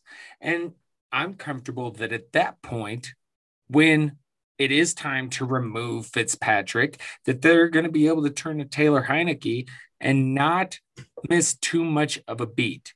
Uh, that's my opinion because I'm with you. I don't think it, Fitzpatrick is anything special, but I do think he kind of gets on this little this little run, and, and then mm-hmm. it always comes crashing down. But it's kind of fun while it's happening, and it's wild ride. But it will come crashing down. And enter Taylor Heinicke, and if he can kind of show what he showed last season, you know, they might be okay. And it's going to be nice to have those other weapons there. And I do think that all around, it's just a better situation for Terry McLaurin. And maybe he loses some of those targets, but maybe the quality, maybe he does get more involved in the. I mean, we'll just have to. I understand what you're saying with Fitzpatrick in the red zone and all of that, but uh, yeah, I, I just uh, we'll see how it goes. It's that that's definitely a good debate because really I kind of like both players. So that is definitely a fun one. We'll move on to the final one. Try and get through this one real quick, and then we will take a quick break and come back to finish, cap off the pod with a quick defensive discussion. But our last, our last topic, we the people, and this is in reference to the Green Bay Packers, who, as you know, is owned by other people, as they say. So if A Rod happens to get traded, the Aaron Rodgers, if he happens to get traded, who does it affect more fantasy wise? Aaron Jones or Davante Adams? Aaron, you go ahead, go first. So if Aaron Rodgers is traded, it means there will be a new quarterback. Mm-hmm. The Packers, they hope it's Jordan Love. And I believe that Davante Adams will be greatly affected by this, and that Aaron Jones a little bit safer. He'll take a hit, but it will greatly affect Davante Adams. Number one thing with the Green Bay Packers is we have seen with this offense the past two years that they are a slow offense. They don't actually pass the ball a lot. In fact, their pace of play last year was 2.00 plays uh, per minute, I believe is how Player Profiler uh, tracks pace. That was number 27 in the NFL. The year before, the, the pace was 2.15, a little bit faster, but still, that was middle of the pack. I did an article about true catch rate, and then I even tied it into pace of play. Pace of play matters. When you say it out loud, it makes sense. Slow offenses, you usually don't want the players on slow offenses. They're not scoring a lot of points. You want the you want the Patrick Mahomes flinging the ball to Tyreek Hill and Travis Kelce, And the Packers, with the coaching staff that came from Tennessee, they want to establish that, that identity. When I mentioned the true catch rate article that, that I wrote, I picked on a player. I picked on a player that I love, that I want him to be the number one receiver in fantasy someday, and that's DJ Moore. Mm last season, DJ Moore had played on a Panthers team that ran a slow pace. They ran two, their pace was 2.11. He had a 75.9% true catch rate, and that combination of slow offense and a wide receiver that struggles to catch the ball, to catch catchable targets, is disastrous. DJ Moore last year finished with 14.1 fantasy points, number 27. He didn't even finish as wide receiver two. I'm not saying that Davante Adams will take that type of free fall, but showing that slow, slow paced team, low true catch rate could be disaster. Past two seasons, Davante Adams, 2020, his true catch rate, 88.5%. It's a respectable number 29 in the NFL. But the year before, just in 2019, his true catch rate, 80.6%, number 60 amongst wide receivers. And almost in that DJ Moore, 75.9. In fact, one of the things I target is like the true catch rate is 80% or lower on, on a team that projects to be a slow offense. Like, yes, true catch rate, you, you can't calculate, you can't guess it. You can usually have an educated guess. You're usually looking kind of for a trend. And Adams is not, he got a lot of easy, easy passes from Aaron Rodgers. And I'll dig into those numbers in just a moment. But that true catch rate is a bit of a concern. The despite playing on a slow pacing, he did finish with a 34.1% target share, which blew other receivers out out of the water. Like I want to say the next highest might have been 29%. It's remarkable. And he had a 20.1% hog rate, which is number one amongst wide receivers as well. But what happens when Rodgers isn't there force feeding the ball to him? Because Davante Adams, that's an Aaron Rodgers guy. It really is. Like Adams, Adams almost the Davante Adams we know now. Like in a parallel universe, there's a Davante Adams that doesn't even make it through his rookie contract. He he was not good early in his career. He was able to turn around, thank goodness. But is is he maybe just a product of Aaron Rodgers? We, we have seen that before of elite wide receivers that lose their quarterback and they're no longer that same type of player. Davante Adams was heavily, heavily involved in the red zone. He had 27 red zone targets and 22 red zone receptions, number one at the wide receiver position. And when I say heavily involved, this is this is because his 27 red zone targets was five more than the next highest, Calvin Ridley, who had 22. And the 23 receptions was seven more than the next highest, Adam Thielen. If Aaron Rodgers is not on this team, even if Jordan Love is targeting, peppering Davante Adams, they're not getting to the red zone as, as much. They're just, they're not. Like Aaron Rodgers had an MVP season. He, won MVP. It was ridiculous. He he defied all, most people's expectations. I even famously said that he would be a bust in 2020. Don't draft him as a QB1, and I have egg all over my face. But still, it's it's easy to project that he's not going to get 27 targets in the red zone, 22 receptions in the red zone, because that offense isn't going to move the same way with Jordan Love at QB. And that's not taking a shot at Jordan Love. Like they're taking over for an MVP in this scenario. Looking at the efficiency stats, he benefited greatly from Aaron Rodgers. His target accuracy was 8.17, that was number three amongst receivers, and he had an 87.2% of his targets deemed catchable, which came out to be an ungodly amount of 130 targets that were deemed catchable. Jordan Love isn't giving him 130 targets that are deemed catchable. We've also seen, this is my last point on this one, not quite an apples to apples comparison, but Michael Thomas last year, four game stretch where he lost his longtime starting quarterback, Drew Brees, replaced with a backup quarterback. Now, I don't know Jordan Love, what Jordan Love is to Taysom Hill.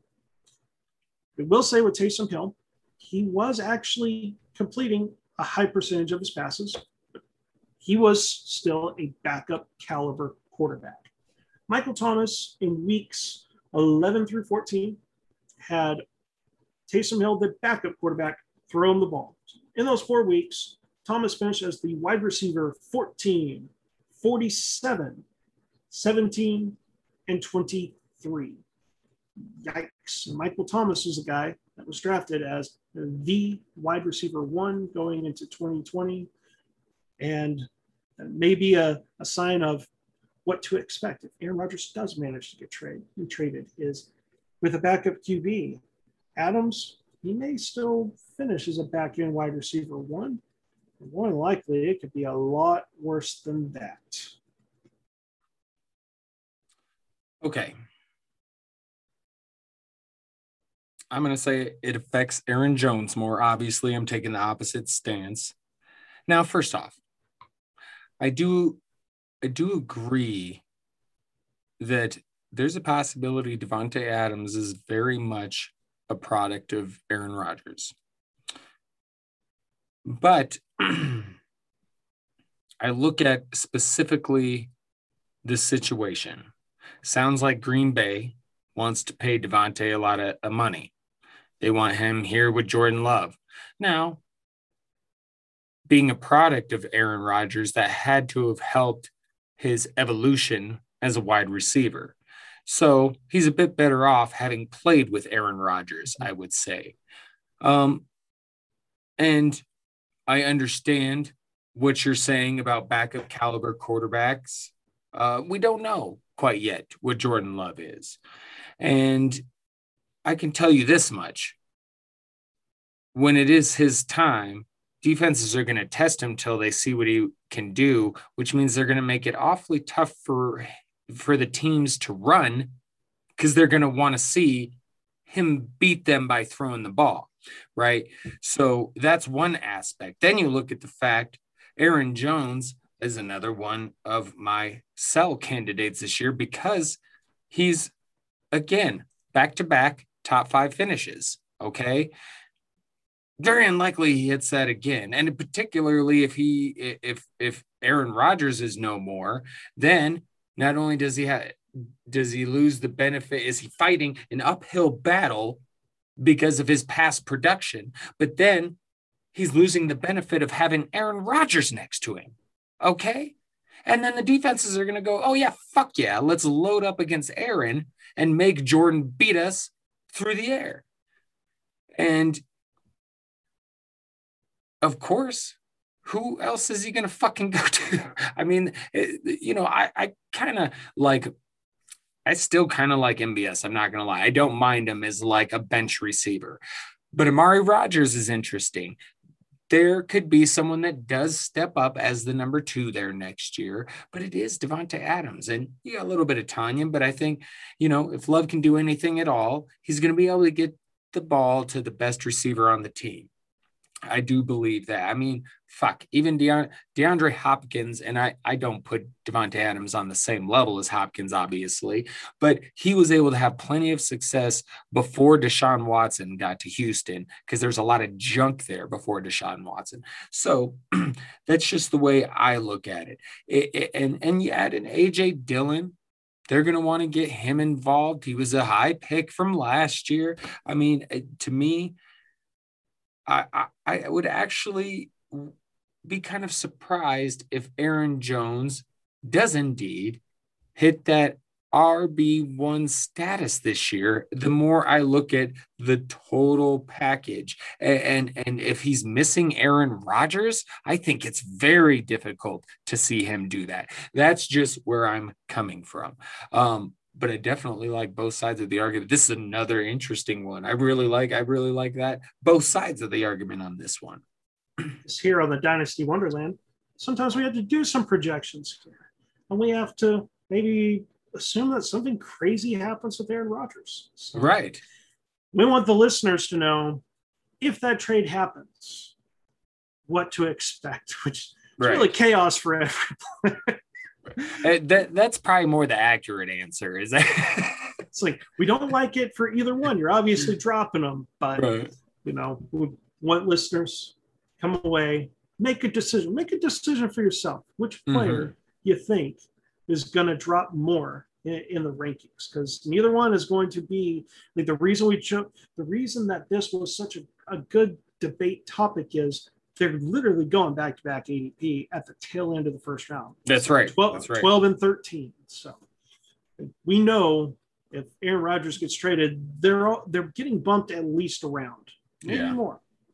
Yep. Agreed. All right, buddy, let's take another quick one and then uh, we'll come back and wrap this shit up, get into a quick defensive discussion. We don't talk a whole lot about that, right? I think around here, I think we might have talked some IDP maybe one time once, but uh, you know, so we'll get into a little bit of the special special teams defense discussion here coming up if we've got a couple ideas for some late round defenses to go after. So take a quick break and we'll be right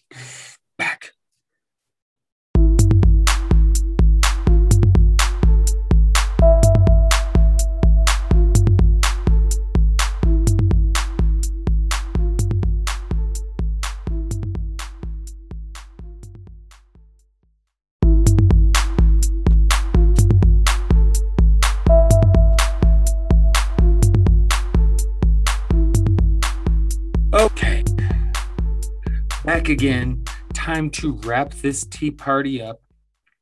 But before we go, a little discussion special teams defense, you know, the DST position in fantasy football. Now, real quick, I don't I don't play in a lot of leagues that use this anymore, defense or kickers. I just I pretty much stick to offense and really the whole kicker thing just bothers me. It's just like I hate being in just like a redraft league and you get the kicker and just some random waiver wire kicker scores 30 points and you lose by 3 and it's just the dumbest shit. But I get it to an extent. But really, for me, I don't want kickers, particularly kickers, unless it's an IDP league. Because I feel like if you're going to go so far as to have all the defensive positions, you got to have the fucking kicker too. At that point, have the whole fucking football team, right? So, and for that matter, if you're going to have defense, you might as well have a kicker too. But most of my leagues, no defense, no kicker that that I commish, and uh, we just roll offense. But if you're in a league that has DST positions, then we've got a little bit for you. No kicker talk, though. Okay. Not no today. um, and this kind of late round teams you could see, uh, uh, you know, outperforming their ADP, and you know, it, it's not something I, I get a lot of experience with every year this particular position with the team defense. But I'm going to go with I think Denver is kind of a bit of an obvious candidate. And if they could somehow get some better QB play, and get that offense moving a little bit better. Javonte Williams could help, uh, whether it's Drew Lock or Teddy, or maybe they trade for Deshaun Watson, as I have mentioned previously in another pod. Whatever it is, if they can get better offensive production, that's going to help a defense that was already solid last year before all the additions they made this year. So I think that's a prime candidate. But really, a team I used to have an affection for a strong affection for, the Minnesota Vikings. They were all the way down in the 20s in defense last year. That's, I may not be a big Zimmer fan, but his defenses are better than that. They made some additions free agency, the draft. I believe they made some good moves. They got some guys coming back healthier this year. I believe they're going to turn that defense around. You know, they're going to make some noise with the offense. They're going to be okay there. So this defense should step up this year and be much improved and could be sneaky to sneak up and be a defense. Oh, you know, number one defense eh, this year in fantasy. So I think Minnesota's one to definitely keep an eye on. And if you know you're in a league that's drafting these defenses either one of these grabbing at the end of the of the draft could be ideal to help you. I, I really do. Um, and and you know ones to keep an eye on if you are thinking about streaming defenses. I mean the problem is is it if one of these two, any team that really starts to climb up the boards, they're no longer going to be available. You're, you're going to have to hold on to them. So, and, and, and fucking defenses. sorry, sorry. I just it's been a minute since I've really had to care about them. But I do think honestly, when I look at defense, uh, probably my favorite one is Minnesota. I could see them really creeping back up the charts there. Uh, uh you know, um, It's just not like even even with the Vikings on off playoff thing that they've been doing, they make it one year, miss it the next year. They've still had a pretty fucking good defense every year. That last year was the worst. I mean, really, Price and Zimmer's first year. So I believe there'll be quite a big improvement from that defense. Well worth it at the end of the draft. Certainly, some of the some of the defenses I like, and I'll start just briefly. It's usually more of kind of a game theory, right? When I'm targeting defenses, hmm. because mm. I'm of the belief that a good defense starts on offense when it comes to fantasy football. What I mean by that is it starts with the quarterback, and specifically with one key thing. I don't want a defense with a quarterback that is going to throw the ball erratically that leads to interceptions. So when you mentioned Denver, I do like like just the, the talent and everything. It's there. And then holy crap, if they get Aaron Rodgers. Yes. Drew Lock scares the crap out of me because if he happens to be the, the quarterback, all it's going to take is all those bad passes and so many so many interceptions that lead to a short field and then that short field leads to the defense technically giving up a, a touchdown although it's more on the offense's fault. It it stinks. So sometimes we have to kind of think things through on this one and um, i want the quarterbacks that aren't going to put the ball in harm's way is the major thing. And a team a defense or sorry an offense that is capable of running the ball effectively and take time off the clock. I know it seems really simple for the concept of don't turn the ball over and give a short field and also control time of possession so the so the other team has the ball less, but usually works pretty well. What I tend to find in, in years past that defenses that work is usually ones that people go, What? Why that defense? Like Kansas City last year was was a fun defense because they would jump out to these these early leads and then what then happens is the other team is trying to play catch up and they're throwing the ball and those those are the plays that that we're looking for for big points in uh, in fantasy football because when the ball's thrown there's a chance for an interception there's a chance for a pick six so if quarterback play is one of the things they look for for a team's dst the other thing is the secondary. I love it when a team has a stacked secondary. So there's two teams that really caught my attention that I don't feel are getting a lot of love. And I, the, when I put this on the show sheet and was talking with Ryan here, I said, look, the Rams, the Steelers, the Ravens, these teams go early. But if you're listening to this podcast Ryan and I, we we definitely are not going to be one of the first ones drafting defenses, and neither should you, the listener. So we are trying to find these defenses that maybe outside the top eight, top ten. I'm looking for some deep ones that I can really wait to the last round. First one is the Cleveland Browns. I love me some Baker Mayfield when it comes to his ability as an NFL quarterback. He last year had 21 danger plays and 10 interceptable passes. 21 danger plays was number 29.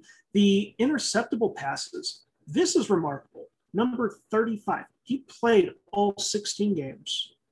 There's 32 starting quarterbacks, and 34 quarterbacks had more passes deemed interceptable than Baker Mayfield. We talk about being adverse to risky passes. That's Baker Mayfield maybe not having Odell Beckham there, maybe that helps because you're just doing a lot of quick passes to Jarvis Landry. But nonetheless, Baker Mayfield showed that what he may lack in putting up some big fantasy points is taking care of the ball. On top of that, talked about controlling the ball on the ground is Nick Chubb. And you could definitely you could definitely say that his middle name must be Effin, Nick Effin Chubb because this is unbelievable. There is a stat on Player Profiler that is yards created per touch. So for running backs, it's to take out the yards that are blocked by the offensive line, although those are important for running back success. Nick Chubb averaged 3.15 yards created per touch. you go to the data analysis tool and you sort yards created by touch, and there's Nick Chubb and everyone else. And some of those running backs that are up there, they don't have a lot of touches, unlike Nick Chubb. Chubb is, I, I don't think he gets enough love in, in fantasy football because you go, oh, he doesn't catch passes. All, all you need Nick to Chubb. do, you just give him the ball, and he, he's going to make plays. Yeah, his rushing up. Yeah, and we we all should. And at the very least, if you don't love him in fantasy, like you need to you need to love this guy just as an NFL running back because between Baker Mayfield's ability to protect the ball and not you know give short field um, to opposing offenses and Nick Chubb just you can't stop them. Like they're going to control time of possession. Like that is i'm pretty sure i'm pretty certain i have said this before. That's my dark horse team to win the super bowl. Mm. i love everything they are doing. That this yep. has been a team that's been put together well. like brick by brick for years now. And andrew berry the gm put the final bricks of this foundation here with the defensive upgrades he has brought in defensive pass rushers and Jadeveon Clowney and Tavares McKinley I think that's his first name there. Uh, and linebacker, they brought in Walker, uh, the guy that, that played for the Colts, a 16 game starter. I think it's Anthony Walker. And in the defensive backfield, they brought in two guys from the Los Angeles Rams that had they had the best fantasy defense last year, and that was quarterback Troy Hill and safety uh, John Johnson. I think is it John and John or Johnny Johnson but two two defensive starters from the Rams, and then they also drafted Newsome in in the second, no, first round. Yeah, help me there on that one. Is was Newsom Newsome was their first round pick, I believe. But while I'm verifying, just make sure, like the the thing I talked about in terms of just defenses is the defensive backfield. I mm-hmm. love it when there's talent in that backfield. And when you look at Cleveland, this is just defensive backs, by the way. There's two first rounders, three second rounders, and two third rounders. That's seven players with day one or day two draft capital. And this does not include Troy Hill, who's going to be their nickelback. He was actually un, undrafted. So mm-hmm. Greg Newsome, the, the quarterback, that was their first round pick. So they they have so much draft capital, so much talent. They they are deep. I mean, Ronnie Harrison, the safety, is the their third safety. Uh, they have Greedy Williams and MJ Stewart are former second round picks, um, and those are those are like their what their third, fourth cornerbacks, and it's needless to say they've got they've got guys on the bench that were drafted to be starters in the NFL. Now, will they? MJ Stewart probably not, but still, they know to keep investing draft capital in that backfield. And all those veteran additions in the front seven as well. This this the offense is going to help the defense, and the defense got talent upgrades. I think Cleveland Browns could easily be a top five defense. The the other team is going to be a lot shorter for me, but they hit a lot of the same things. Is the Green Bay Packers. The offense, for the most part, is the same. They did lose their starting center. Now they cover a lot of the same same things that the Cleveland Browns do. Quarterback play if Aaron Rodgers is there and doesn't get traded. He's just coming off an MVP season, and he he is he doesn't throw many interceptions. Even before his MVP season, he combined for six interceptions in two years. Along with that, they love to run the ball. And as I talked uh, during our, our Green Bay Packers debate, they are a slow paced team. They got to slow that game down. And that means less opportunities for the opposing team to score. On top of that, their backfield is their defensive backfield is not nearly as good as the Cleveland Browns, but they too also invested a first round pick on a cornerback and Jaire Alexander. You just don't throw to him. so the Green Bay Packers have the ability to get out to a lead. Then they can rely on that running back duo of Aaron Jones and AJ Dillon, and Rodgers is going to make sure to keep drives extended and teams are going to be so frustrated. And a, a very two impressive stats on the offense is they were number one in the NFL in percentage of their offensive drives that resulted in a score. They were also ranked 32 so they they were best like they had the lowest percent of their offensive plays result in turnovers. Good offense helps the defense. We don't want short fields.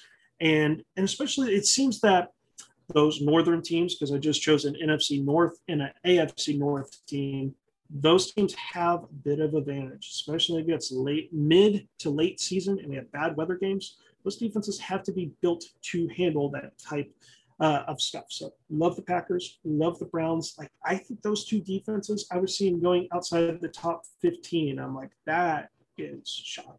Like that's why I'm not going to draft a defense before the last round. I'll draft a kicker before I draft a defense because I can find I'm looking for traits. I'm not looking for for teams because the truth is you're not sticking with a defense for the entire season or even probably longer than like two or three weeks. Right. These are defenses that Ryan and I both love that you can get at an affordable price. Yes, sir. All right. Okay. One last thing. It's something I brought up a while back, which is one last thing before we get the hell out of here because it's fucking late for us. It's fucking late. so I just wanted to quickly run through uh, the idea that I had for a new type of league. It's something I came up with a few years ago. And uh, then last year I revised it, never got it off the ground. But Aaron, here it is. I call it the Kingdom League. Now, in the Kingdom League, this will be a 12 team PPR Super Flex Keeper League. You keep 10, te- 10 players. You start obviously. QB, the super flex, two running backs, three receivers, tight end, and then an additional regular flex. You have nine bench spots, and you will be part of, in this league, there will be three divisions, otherwise known as clans, okay, for the Kingdom League. The waiver wire will be blind bid, $200 fab. And then you get into some of the crazy rules. Okay. The clan with the most points every week will be the head clan for that week. They get an additional $25 of $25 of fab per team. And then there's lots of other little rules that I considered. Like I said, this is more a revised edition. I had other little rules to this, like every four weeks, the last place teams in all the divisions would be randomized and switched into other divisions or clans. Um, if a if a clan won three weeks in a row as the head clan, if they got the most points three weeks in a row as a clan, they'd get a reward like picking another clan to be banned from the waiver wire for that week. Things it. like that. So I had additional ones like that, but like I said, I kind of revised it. So, but there was the rest of the stuff I kept in, which is one of the rules. The winner of the championship must sacrifice one of their top five scores. It's their choice. One of their top five scores on their team must sacrifice that player because winning costs in war. You lose a good man to take that title. So that's one of the crazy aspects of it. And that also ties into what I call the maggot bowl, which is the consolation bracket, the you know, the toilet bowl type thing. The maggot bowl of the non-playoff teams. Well, whoever wins the maggot bowl will receive said cut player from the championship team. Hmm. So it makes gives you that incentive to try and play for a little something. And it's not a pick or anything like that, but a player. So, but however, the very last place team in the league, they are excommunicated. Whoever oh. finishes last, excommunicated. They are allowed, after one year of an absence, to get in line to return to the league to take over one of the next teams or the next team, you know, because that would keep going. Every year you get a team excommunicated, you bring in someone else. So after a year out, you're allowed to get try and get back in. But every year, someone in last place team excommunicated. And then there's trading aspects. No trading out of clan. You have to trade within your clan unless you are the head clan. And then you may make offers to other teams. The playoffs, the clan with the best overall record will take four of the six playoff spots. So that's another incentive to try and get your clan to the top because your whole clan makes the playoffs. And then the clan leader will choose one other team in within the clan, and those two will have the bye weeks. So whoever essentially is in first place in the in the top clan, he'll get to pick someone else in the clan to join him on the bye week. And then the other two teams will obviously go to the other clan slash division leaders, winners and the non playoff teams in the Maggot Bowl. And that's all there is to it. Interesting. I like it. Like I like it's crazy. I know it's crazy. It's because I was almost thinking of um like I like the idea of plans and having I was thinking of like the show Survivor, right? Right. And like voting people out. That's what I'm saying. It's not like I still feel like it's not perfect. Like the idea is good, but so feel free, take some time to think about it. And, uh, yeah. you know, if you want to help me fucking think of how to roll this thing, we yeah. might be able to try and set it up because I definitely think. I, I feel like there's some good stuff there, but I feel like it still needs to be refined. So I because I'm at the point with fantasy football leagues that I don't when people invite, like I love playing fantasy football, but I have to, I have to be considerate of the ones I join because it's a lot of that's a good time investment. Mm-hmm. it requires quite a bit. So what will always intrigue me is when I have extremely unique leagues, like I I think I've mentioned this before on a previous podcast. At one point, I had six leagues that were basically all like the same, and it's like, my God, I'm almost bored right. out of my mind.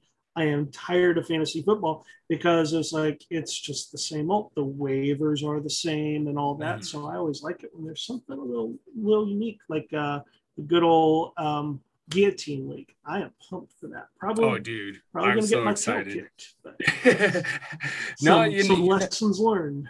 yeah, you, you, never know, man. You might you might uh, draft well and kick some ass. So, it, it, hey, it's uh, it, I'm with you though, because I kind of get points where I get just start getting a little burnout, and I'm like, eh, it's still fun, but you know, and then it's like, oh, super flex, yeah, let's yes. get into super flex, and then it, and then like like I said a couple two three years ago it was the guillotine league. I was like oh yep. fuck yes this thing is great. And uh, so yeah man it's uh it's it's fun to find new ways to do things. And i've been trying to think of of a way to do it. And uh, that was my revised edition. And like i said feel awesome. free to think and ponder on it. And uh, if you have anything to add, maybe we can work together and figure something out. Because I, I think I think we could use a new kick-ass style of league, and uh, I think there's some good ideas in there. So,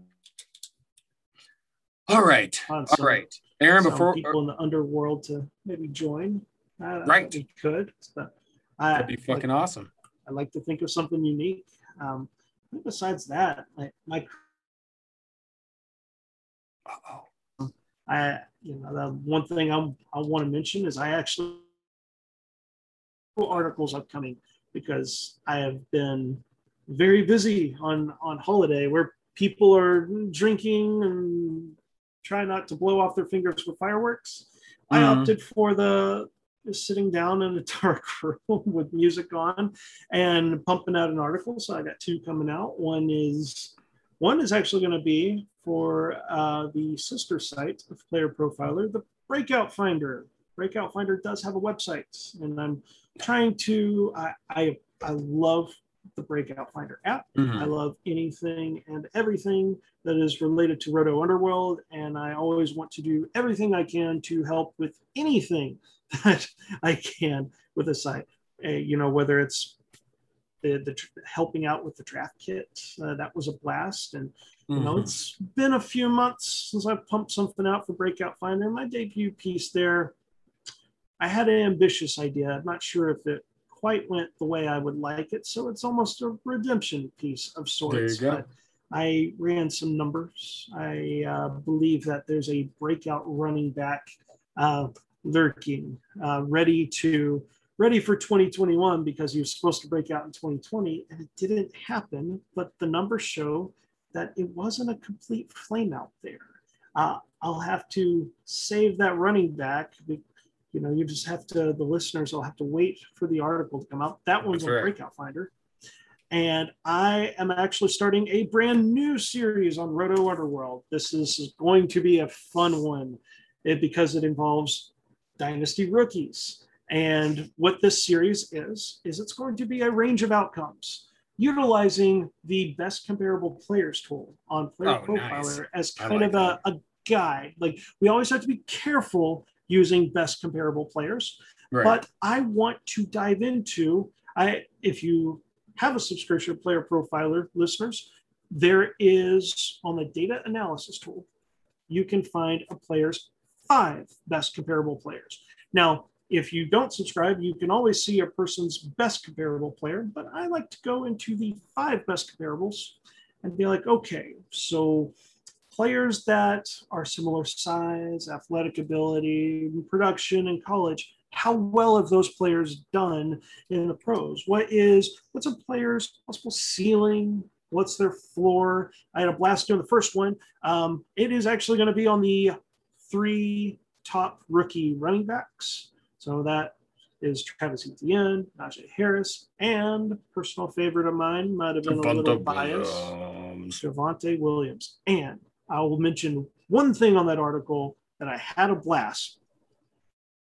It is not in his best comparable players. Javonte Williams actually does not have a lot of like relevant um, best comparable players of the trio. Like his, like you, if you look just at best comparable players, you're like, oh, that is a rough list.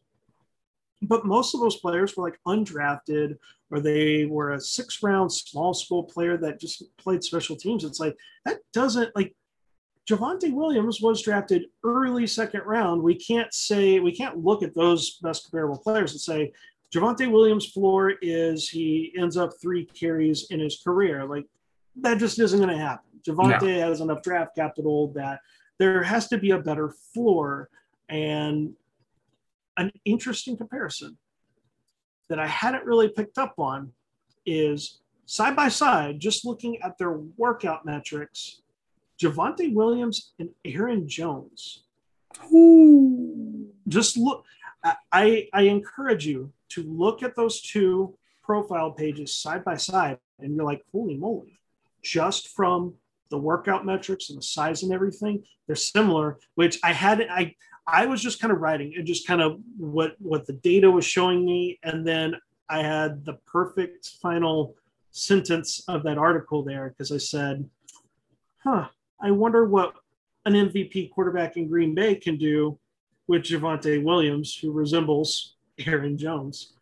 So might have been a bit of a stretch there, but that was kind of the fun thing of writing that article is I did not oh, intentionally yeah. go into it comparing Javonte Williams and Aaron Jones. Somehow, I think I was the data analysis tool. You can download stuff into Excel spreadsheets, and I think mm. that's how I started to go. These players have some pretty similar numbers there, and that's how I kind of started making that connection. So, I just a little fun one. I you heard it here first. Javonte Williams, Aaron Jones comparison. Ooh. There you go. I was gonna say, do you have anything to plug? You got lots of shit to plug. I got uh, two things, I'm, and I'm about to hit and do more articles. Probably not tomorrow. I have my writing Wednesdays, so looking to get another article started, completed, edited for Player Profiler Wednesday. Needless to say, I'm going to keep Ray busy, and right. we're going to have plenty of stuff like for both Player Profiler and Breakout Finder because I will also have to do a 2021 Breakout wide receiver. So I've got Breakout running back.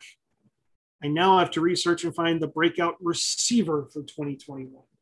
There you go. Hell yeah. Hell yeah. I'm excited. I'm hoping to get back, eh, you know, on the article train myself this week or next week. And really, I'm looking forward to training camp so I can start preparing. Uh, uh, because you you mentioned a series, I am going to be once again doing the infirmary series this year, which I'm very excited about. I love dealing I love with it. the injury stuff. I don't know. I, I don't know why. I'm not a medical expert or anything. I don't know any about.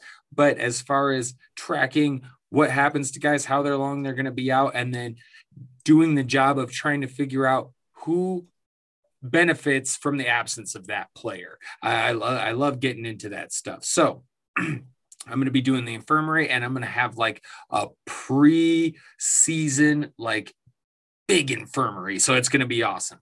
And uh, so I'm very excited for that. But I'll, I'll have some other stuff coming out eventually. So good times. Look for all our content, player profiler, all of that.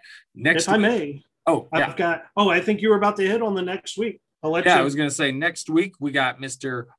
Josh Larky joining us on the show. That's right, and we actually have guests planned out for the for the next few weeks. So mm-hmm. we got a nice fun filled. We're not going to get to too much detail right now, but next week we do have Josh Larky. We got plenty of guests coming up after that. So good stuff. Uh, we should be able to have some fun here in the NFL downtime. So, Aaron, do you have anything else left to say to the peoples, my friend? As always, it was a blast doing this podcast, and I can't wait to have some guests join us. Hell yeah. It's going to be fun. That is right. That is right. I agree. All right, everyone. enjoy your week. Please, please enjoy. And hey, from the chatter, the Mark Sheridan, we'll talk to you later. Scott Fish Bowl, happy fishing, motherfuckers. Until next time.